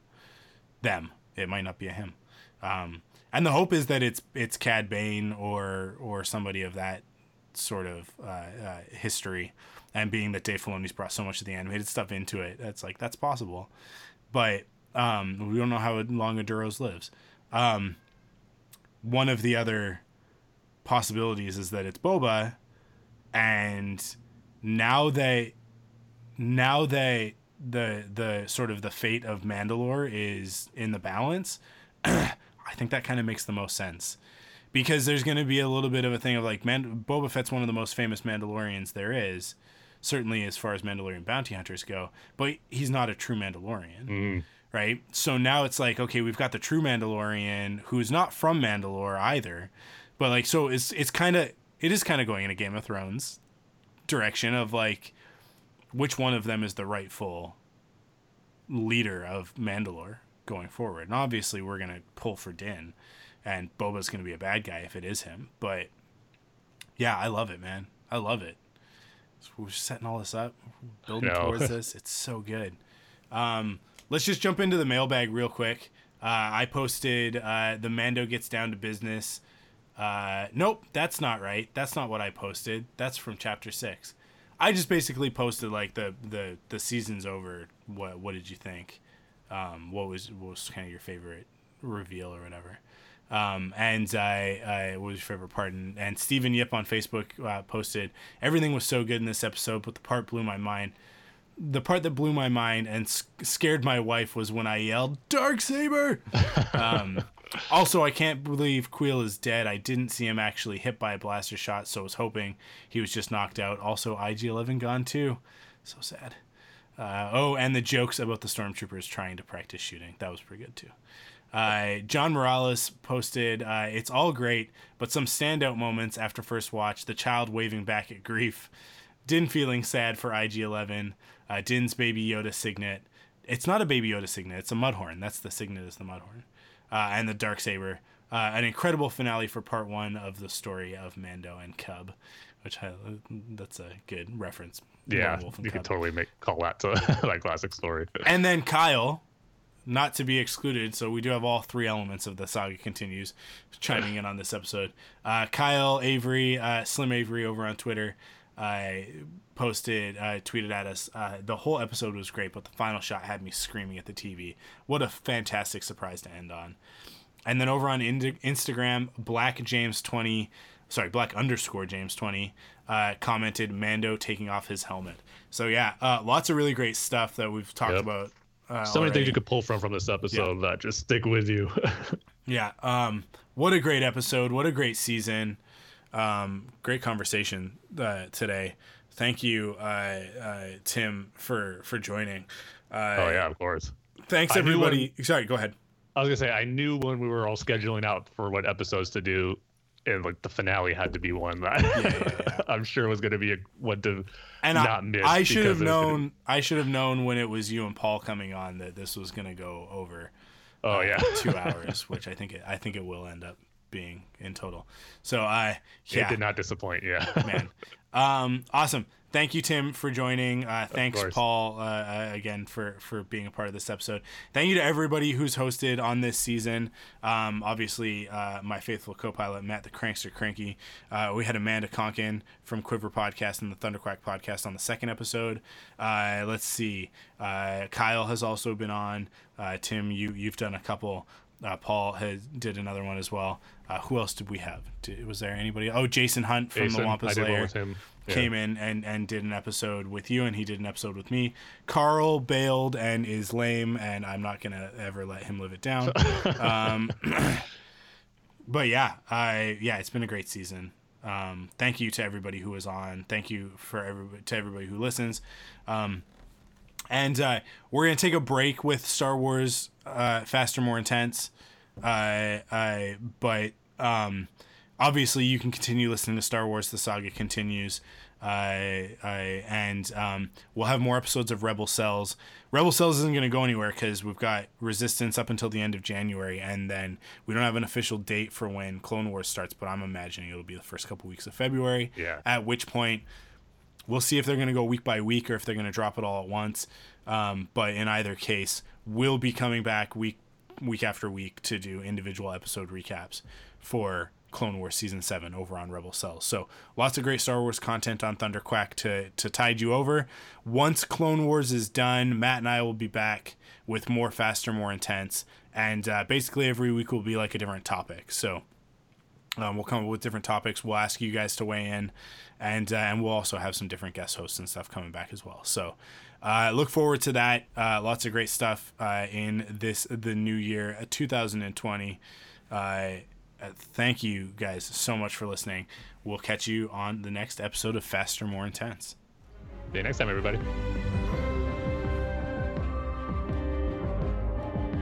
You can follow us on Facebook, Twitter, and Instagram at Star Wars FMI. If you like what you hear, you can support us in two ways. First, by heading to store.thunderquack.com to pick up some merch, or by heading to patreon.com slash thunderquack to kick in with your monthly pledge of support. Your pledge gets you early access, exclusive podcasts, and more. Thanks for listening, and may the Force be with you.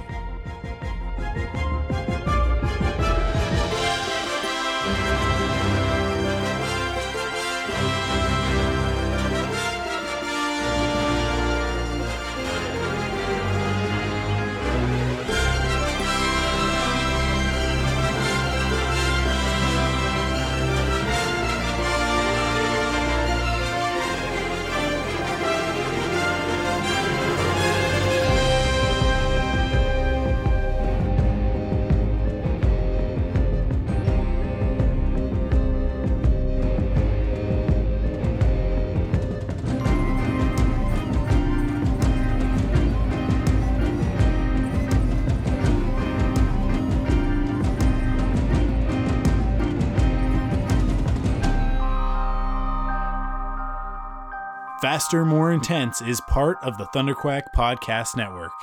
Head to thunderquack.com for more great podcasts.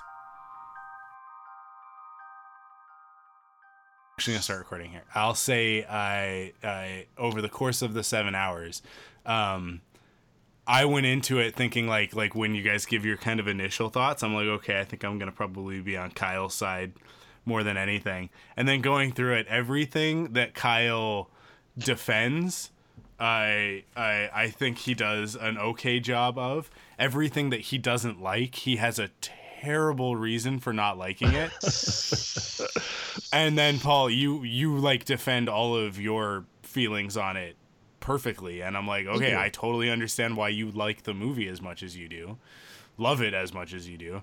Uh, and but I think I'm probably falling somewhere with Tim of like there's definitely some flaws in this movie, but it doesn't matter cuz it's pretty cool. Um yeah, it was funny. It was really funny Yeah. to kind I was listen actually through. pretty surprised Kyle had that many nitpicks in it. I I there were so many times where I was like I was yelling the same thing at Kyle that that that you were, Paul. Like and like there, you- it's funny because I'll hear I'll hear the the um like the sort of silent protests of like. Uh, where it's like because Kyle's going off on like yeah but they don't explain how the force works and it's like I don't think that we wanted 45 minutes of midichlorians in this movie. Um, That wouldn't have made it better. That definitely wouldn't have fixed some of the things that, that I'm not super jazzed on. But I don't know. I just, it's just Palpatine. It's not Palpatine himself. The Palpatine Rey thing. I I I see a different path that would have been a better way to go. But Well, I, and, and for me, it's I, I totally get that. Like I don't, I don't, dis- I don't. And this is what I always, I always say. I do, I totally understand why that wouldn't work for people. yeah, And for me, it's, it's just, it's such a, it's such a better outcome than Rey Rando to me. It's just, it's to me, it saves the mythological fairy tale aspect of, of the Skywalker saga. yeah, And again, and again, it's because of I, I do what ultimately it's not the reasoning of why in the story that it works for me. Mhm. It's the it's ultimately why they did it. The idea of having Palpatine, the guy who pretty much tortured and tormented the Skywalkers forever. yeah. You know, the irony of the fact that his descendant, only descendant, is now going to take adopt that name as Yeah. you know theirs. I there's there's a beautiful like thing about that. Was it handled beautifully? No, but I don't think that's necessarily that film's fault either. You know what I mean? Like, Yeah. It's it to me it's it's that stems from a problem for, at the very start. It- So it's it's I, I went into the whole thing on on the latest Rebel Cells. So even if you're not watching Resistance, I would say like like you listen to that Okay, cool. like the first 45 minutes of it oh, probably. oh awesome. Oh yeah, I'll and check that out. and uh, and I talk about so like I would have preferred that she was a Kenobi. That was that was Mm-hmm. always my thing, and I go into it in, in a lot of detail in the episode. So I'll let you listen to it, and I won't I won't reiterate everything here. But basically, I've said since the Clone Wars that Obi Wan and Satine are like the perfect mirror foil to Anakin and Padme. Anakin mm-hmm. and Padme are a dysfunctional, crappy relationship. They, they don't actually love each other. They're just in love with the idea of each other, right? So, and that's why that's why everything it's a tragedy. They're Romeo and Juliet. Their theme is called S- Across the Stars, which is just swapping around star-crossed, right? Like it's mm-hmm. The prequels are are romantic. They are uh, uh, like Renaissance Shakespeare, essentially. Like it's an epic poem as opposed to the more serial pulp adventure of, of the original trilogy. That's supposed to be part of the point is that they're it's they're like the worst Romeo and Juliet ever because their stupid tryst ends up destroying an entire culture of of uh, uh, warrior knights and uh, plunging the galaxy into darkness for I guess now we can say like 30 years.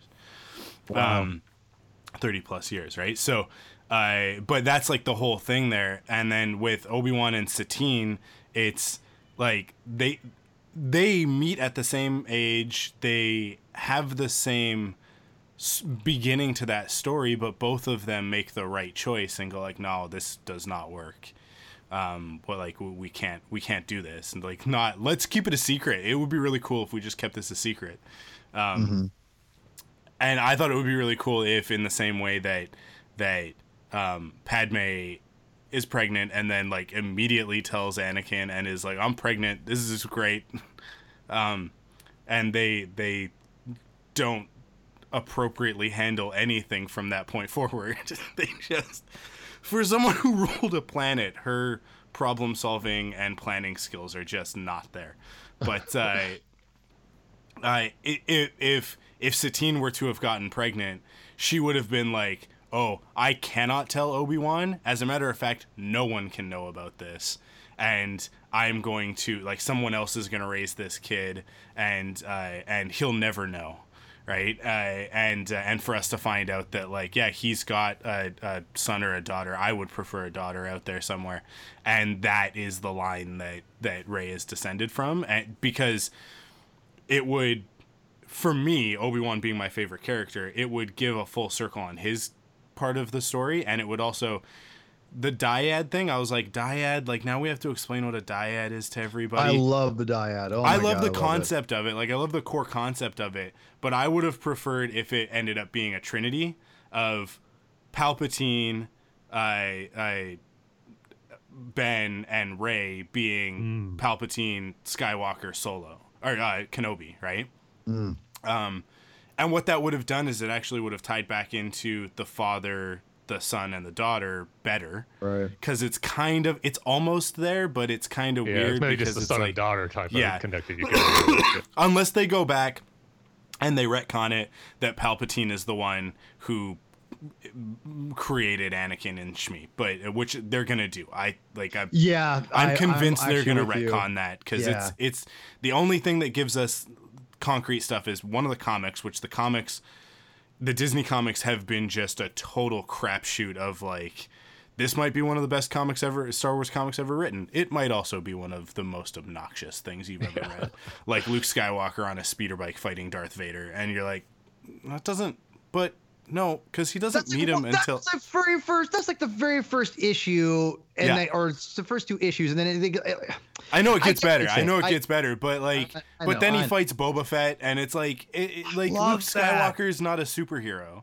This is why people don't like him in the Last Jedi because they think that he's a superhero, and he's not a Well, hold superhero. on. He is kind of a superhero, though. I- See, he- we- he- but no, he's he's Arthur. He's debate. Arthur, but he's not a superhero, right? Like, it, people want him to be. People want him to be uh, Star Killer from The Force Unleashed, and it's like, The Force agree, Unleashed is dumb too. I love The Force Unleashed. Word, but- word, word. Okay, I'll, I'll say this: he's a superhero in a sense to where I think all Jedi are superheroes, Mm-hmm. basically. Like in the, I mean, I, I don't like saying that for Star Wars because I think they are. It's it's its own mystical thing. Yeah. But in the end, like because Skywalker is that powerful bloodline, it does elevate him, and that's the only thing I would say. And, and, and I think we're talking about two different things too, because Yeah. I would, I think you're talking We're about the power level. I'm talking about from just the fact that he is the you know part of a strong bloodline. Yeah. There is he is stronger in the force than some other people would be who are just naturally strong in the force, and I think that's kind of the point of. Mhm. And I don't I don't know if I talked about the talked about this on the show or not, but it was the um, it was the part where I, I, talk, I was talking to Tim about it for sure. Was I was thinking about what if they talked about like the Jedi, they the whole Force dyad thing that like Mhm. Palpatine brings up, which I think is brilliant, because what if the Jedi reason they don't procreate Yeah. is not just 'cause- because of just um, you know attachment, but what if it actually ends up creating too much of a powerful Force users Yeah. that they can't control because they yeah, yeah, you de- you definitely went into this on the podcast. okay yeah, yeah. like to me there is I think there there's room to really write Yeah. and good drama there you know what I mean Yeah, for sure. Yeah, that it's not it's not an enforced thing of like no attachment. It's like it's a it's a population control issue of like we will create super Jedi if we do this. Like we're like it's a it's a uh, an anti-Aryan sort of ideology. It's like no, no, no. We don't want to create a super race of powerful Jedi because if one of them turns, everything falls apart. yeah, look what happens. yeah um yeah no i like i do like that idea. I like that as a justification for why the jedi order holds that belief structure. Um the other thing that i like about the dyad like just to defend it i think that um, if if in the future we can discover that that's why the the rule of two is a thing and that's why the master apprentice relationship is is what it is in Star Wars like Yeah. that's that's where that comes from from the old Jedi order from like the ancient Jedi order is that like um it's not just a matter of like oh here's a Jedi master and they pick a Padawan. It's like no no no. Back in the day you used to let the force guide you to your to your apprentice because there would be a connection like an actual like literal force connection between between two force sensitive people and that would create like like in the best of circumstances that would be a dyad and that's mm-hmm. what the master apprentice relationship is because there's that moment where Yeah, that's a good where point. Yeah, that's good point. where Ben and Rey square off and I love the fact that like Ben doesn't say it he says ow that's all he Yeah, that's all he says. So so amazing. good they square off against Palpatine together, and that shot is so perfect and so powerful. And it immediately, for me, evokes Anakin and Obi Wan, but it also evokes Anakin and Ahsoka, right? Like it just like it Yeah. kind of just it puts you in this. And if you've if you've listened to the or read the the book uh, Master and Apprentice, like yeah. that there if they had known where the hell they were going with this movie, which I they, they did not, obviously. Yeah, like they just obviously, yeah. everybody's just flying by the seat of their pants. Master and Apprentice would have been uh uh uh like uh, laying the groundwork for the idea of the dyad and what it means. And Yeah. and what's his face, uh the the the guy that was Qui-Gon's previous no, Dooku's previous previous uh, uh pupil Um, before Cy- Qui-Gon. Sifo-Dyas? Sifo-Dyas? No, no. Oh, yeah, I know who you're talking about. I just can't remember his name. the guy that's pops possibly still out there somewhere. Oh, the, Um, gu- No, the he was the regent ruler of that planet they Yeah. went to. oh, he's like well in the audiobook he has like the uh, I always imagine Jeff Bridges. What's his name? Yeah, he's got Um, yeah, he's got like a bit of that drawl, right? Yeah, yeah. Which Yeah. I, I really liked by the way. What was I his love that character. I can't remember his name though. It's Oh gosh, it's, Star it's a Wars playoff- names, right?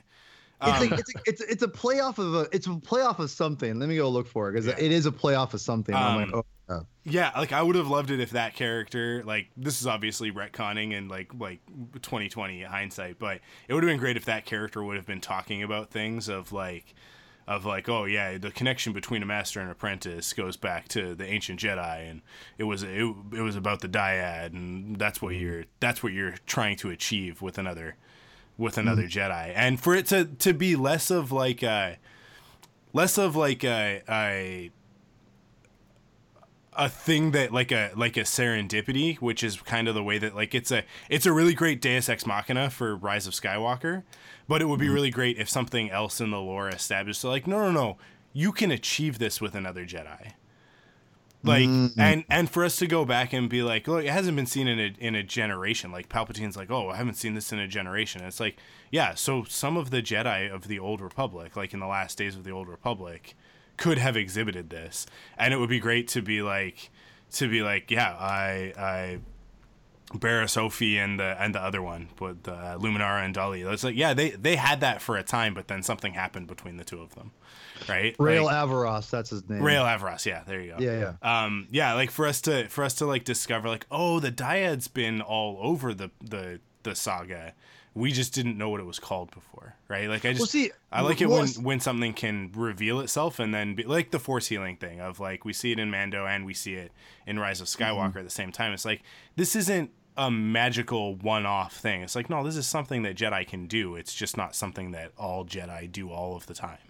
I would, I would, I would, I would. Uh, I, I, I'd push back a little bit only Yeah. because it, it definitely diminish. It would diminish Rey and Ben's special bond, and that's where I would say, I think we. I would love to get more like stories and, and fleshing things out because I think you could, like you said, they're gonna retcon, and I think they should. I think whoever's in charge of creative decisions for Lucas or Star Wars and that not Lucasfilm. I don't care who's covering Lucasfilm. Doesn't really matter ultimately. They whoever is in charge of story, whether it be Kathleen at a year or whatever, they need to sit down. They need to concise everything, Yeah. retcon some things.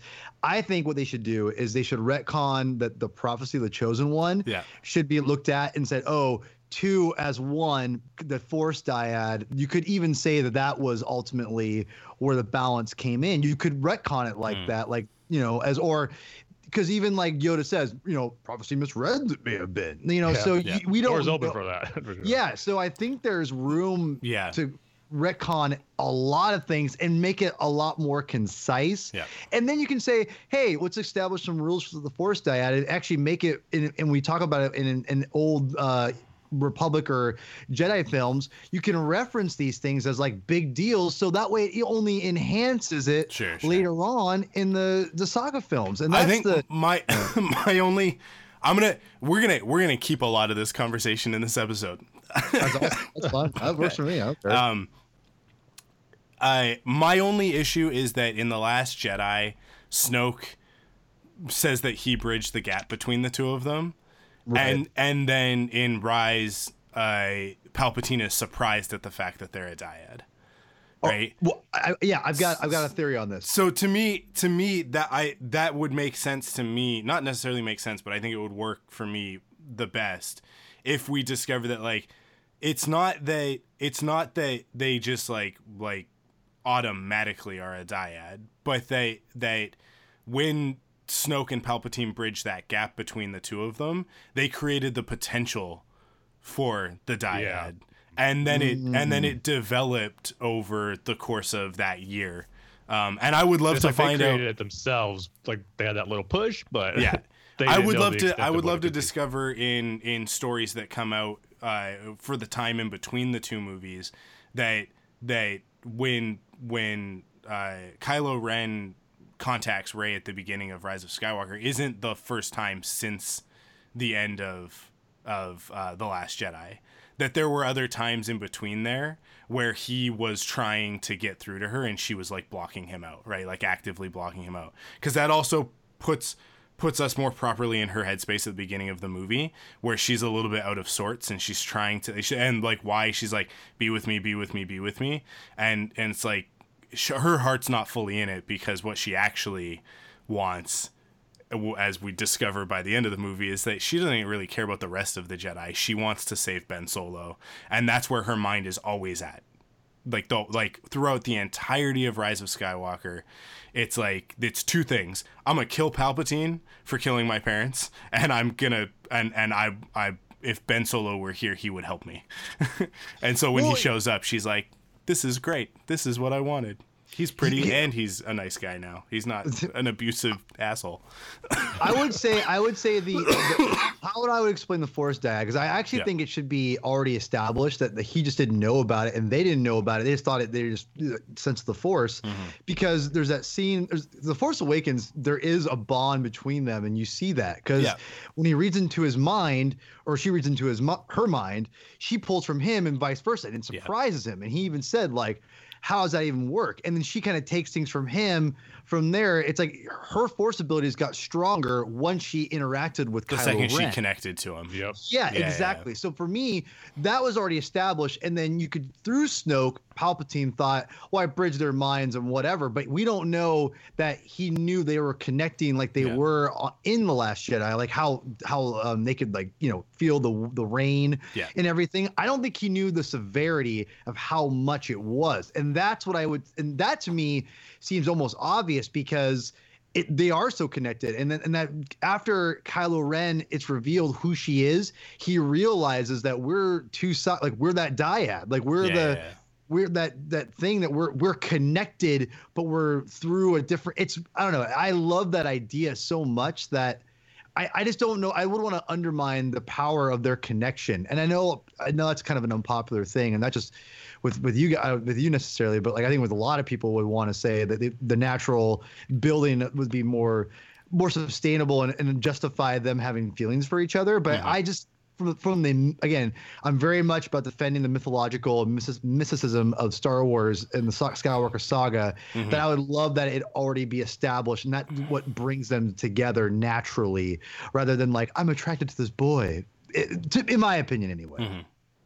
So, but this is like, but again, the beauty of the Rise of Skywalker that I think the Last Jedi doesn't give us, whether you like the Last Jedi or not, is that there's way more meat as far as force abilities and I think just what it what it means for Star Wars going forward as as far as the Force and how it works and all that stuff.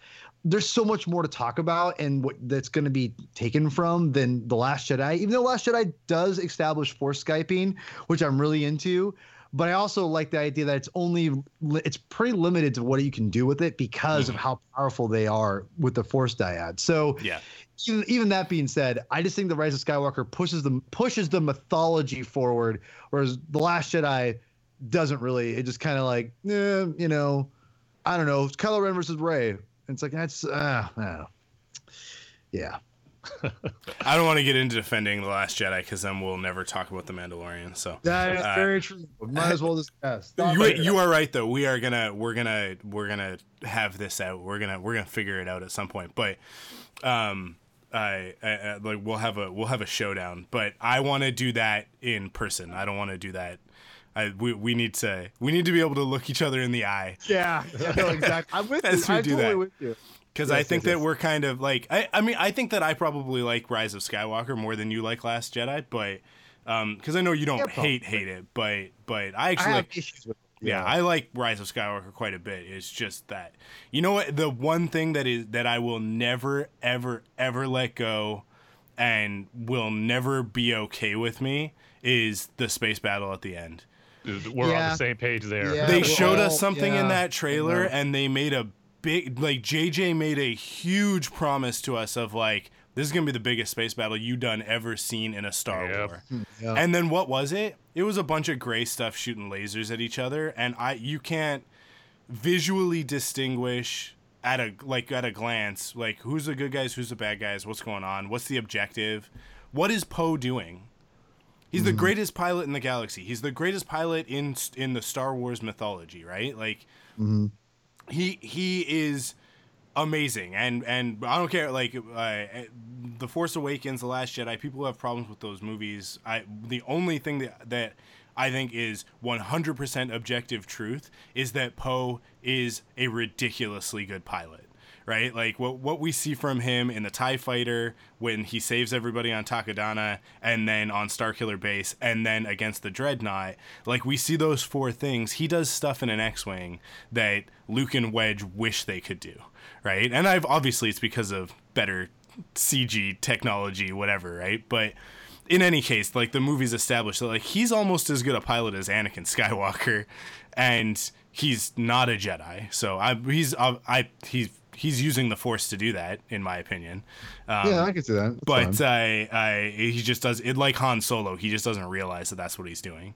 Um, it's uh, it's more of just like a second or an extra sense than it is an actual like deep connection to the force. But, but you you build up all of that with this character and then you're like not only that but Leia has now made him the leader of the resistance. He is the general and then he goes okay I'm going to split this in half with Finn which I'm okay that's fine.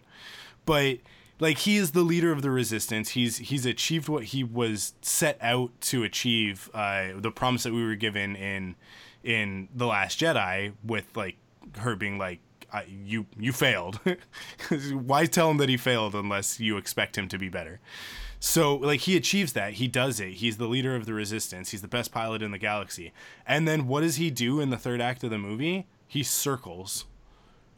He yeah, he circles yeah. the battlefield too in the moment. Like and then and then uh, killing Snap Wexley was a mistake. There were so many mistakes. And again, I talk about this a lot on Rebel Cells this week of like the moment should have been Snap is about to go down, and Poe is like, I can't get to you. I'm fast, I'm good, but I'm not that good, sort of thing.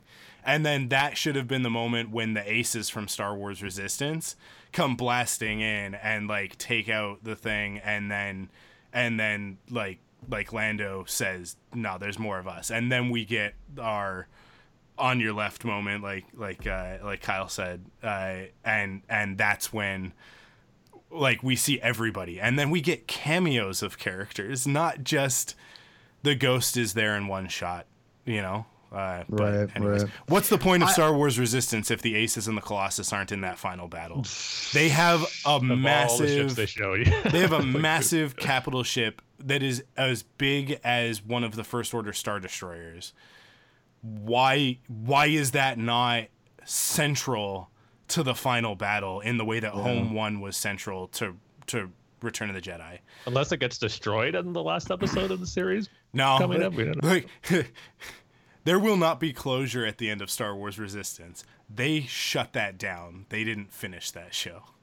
We're not Really? gonna- oh yeah, hundred percent, hundred percent.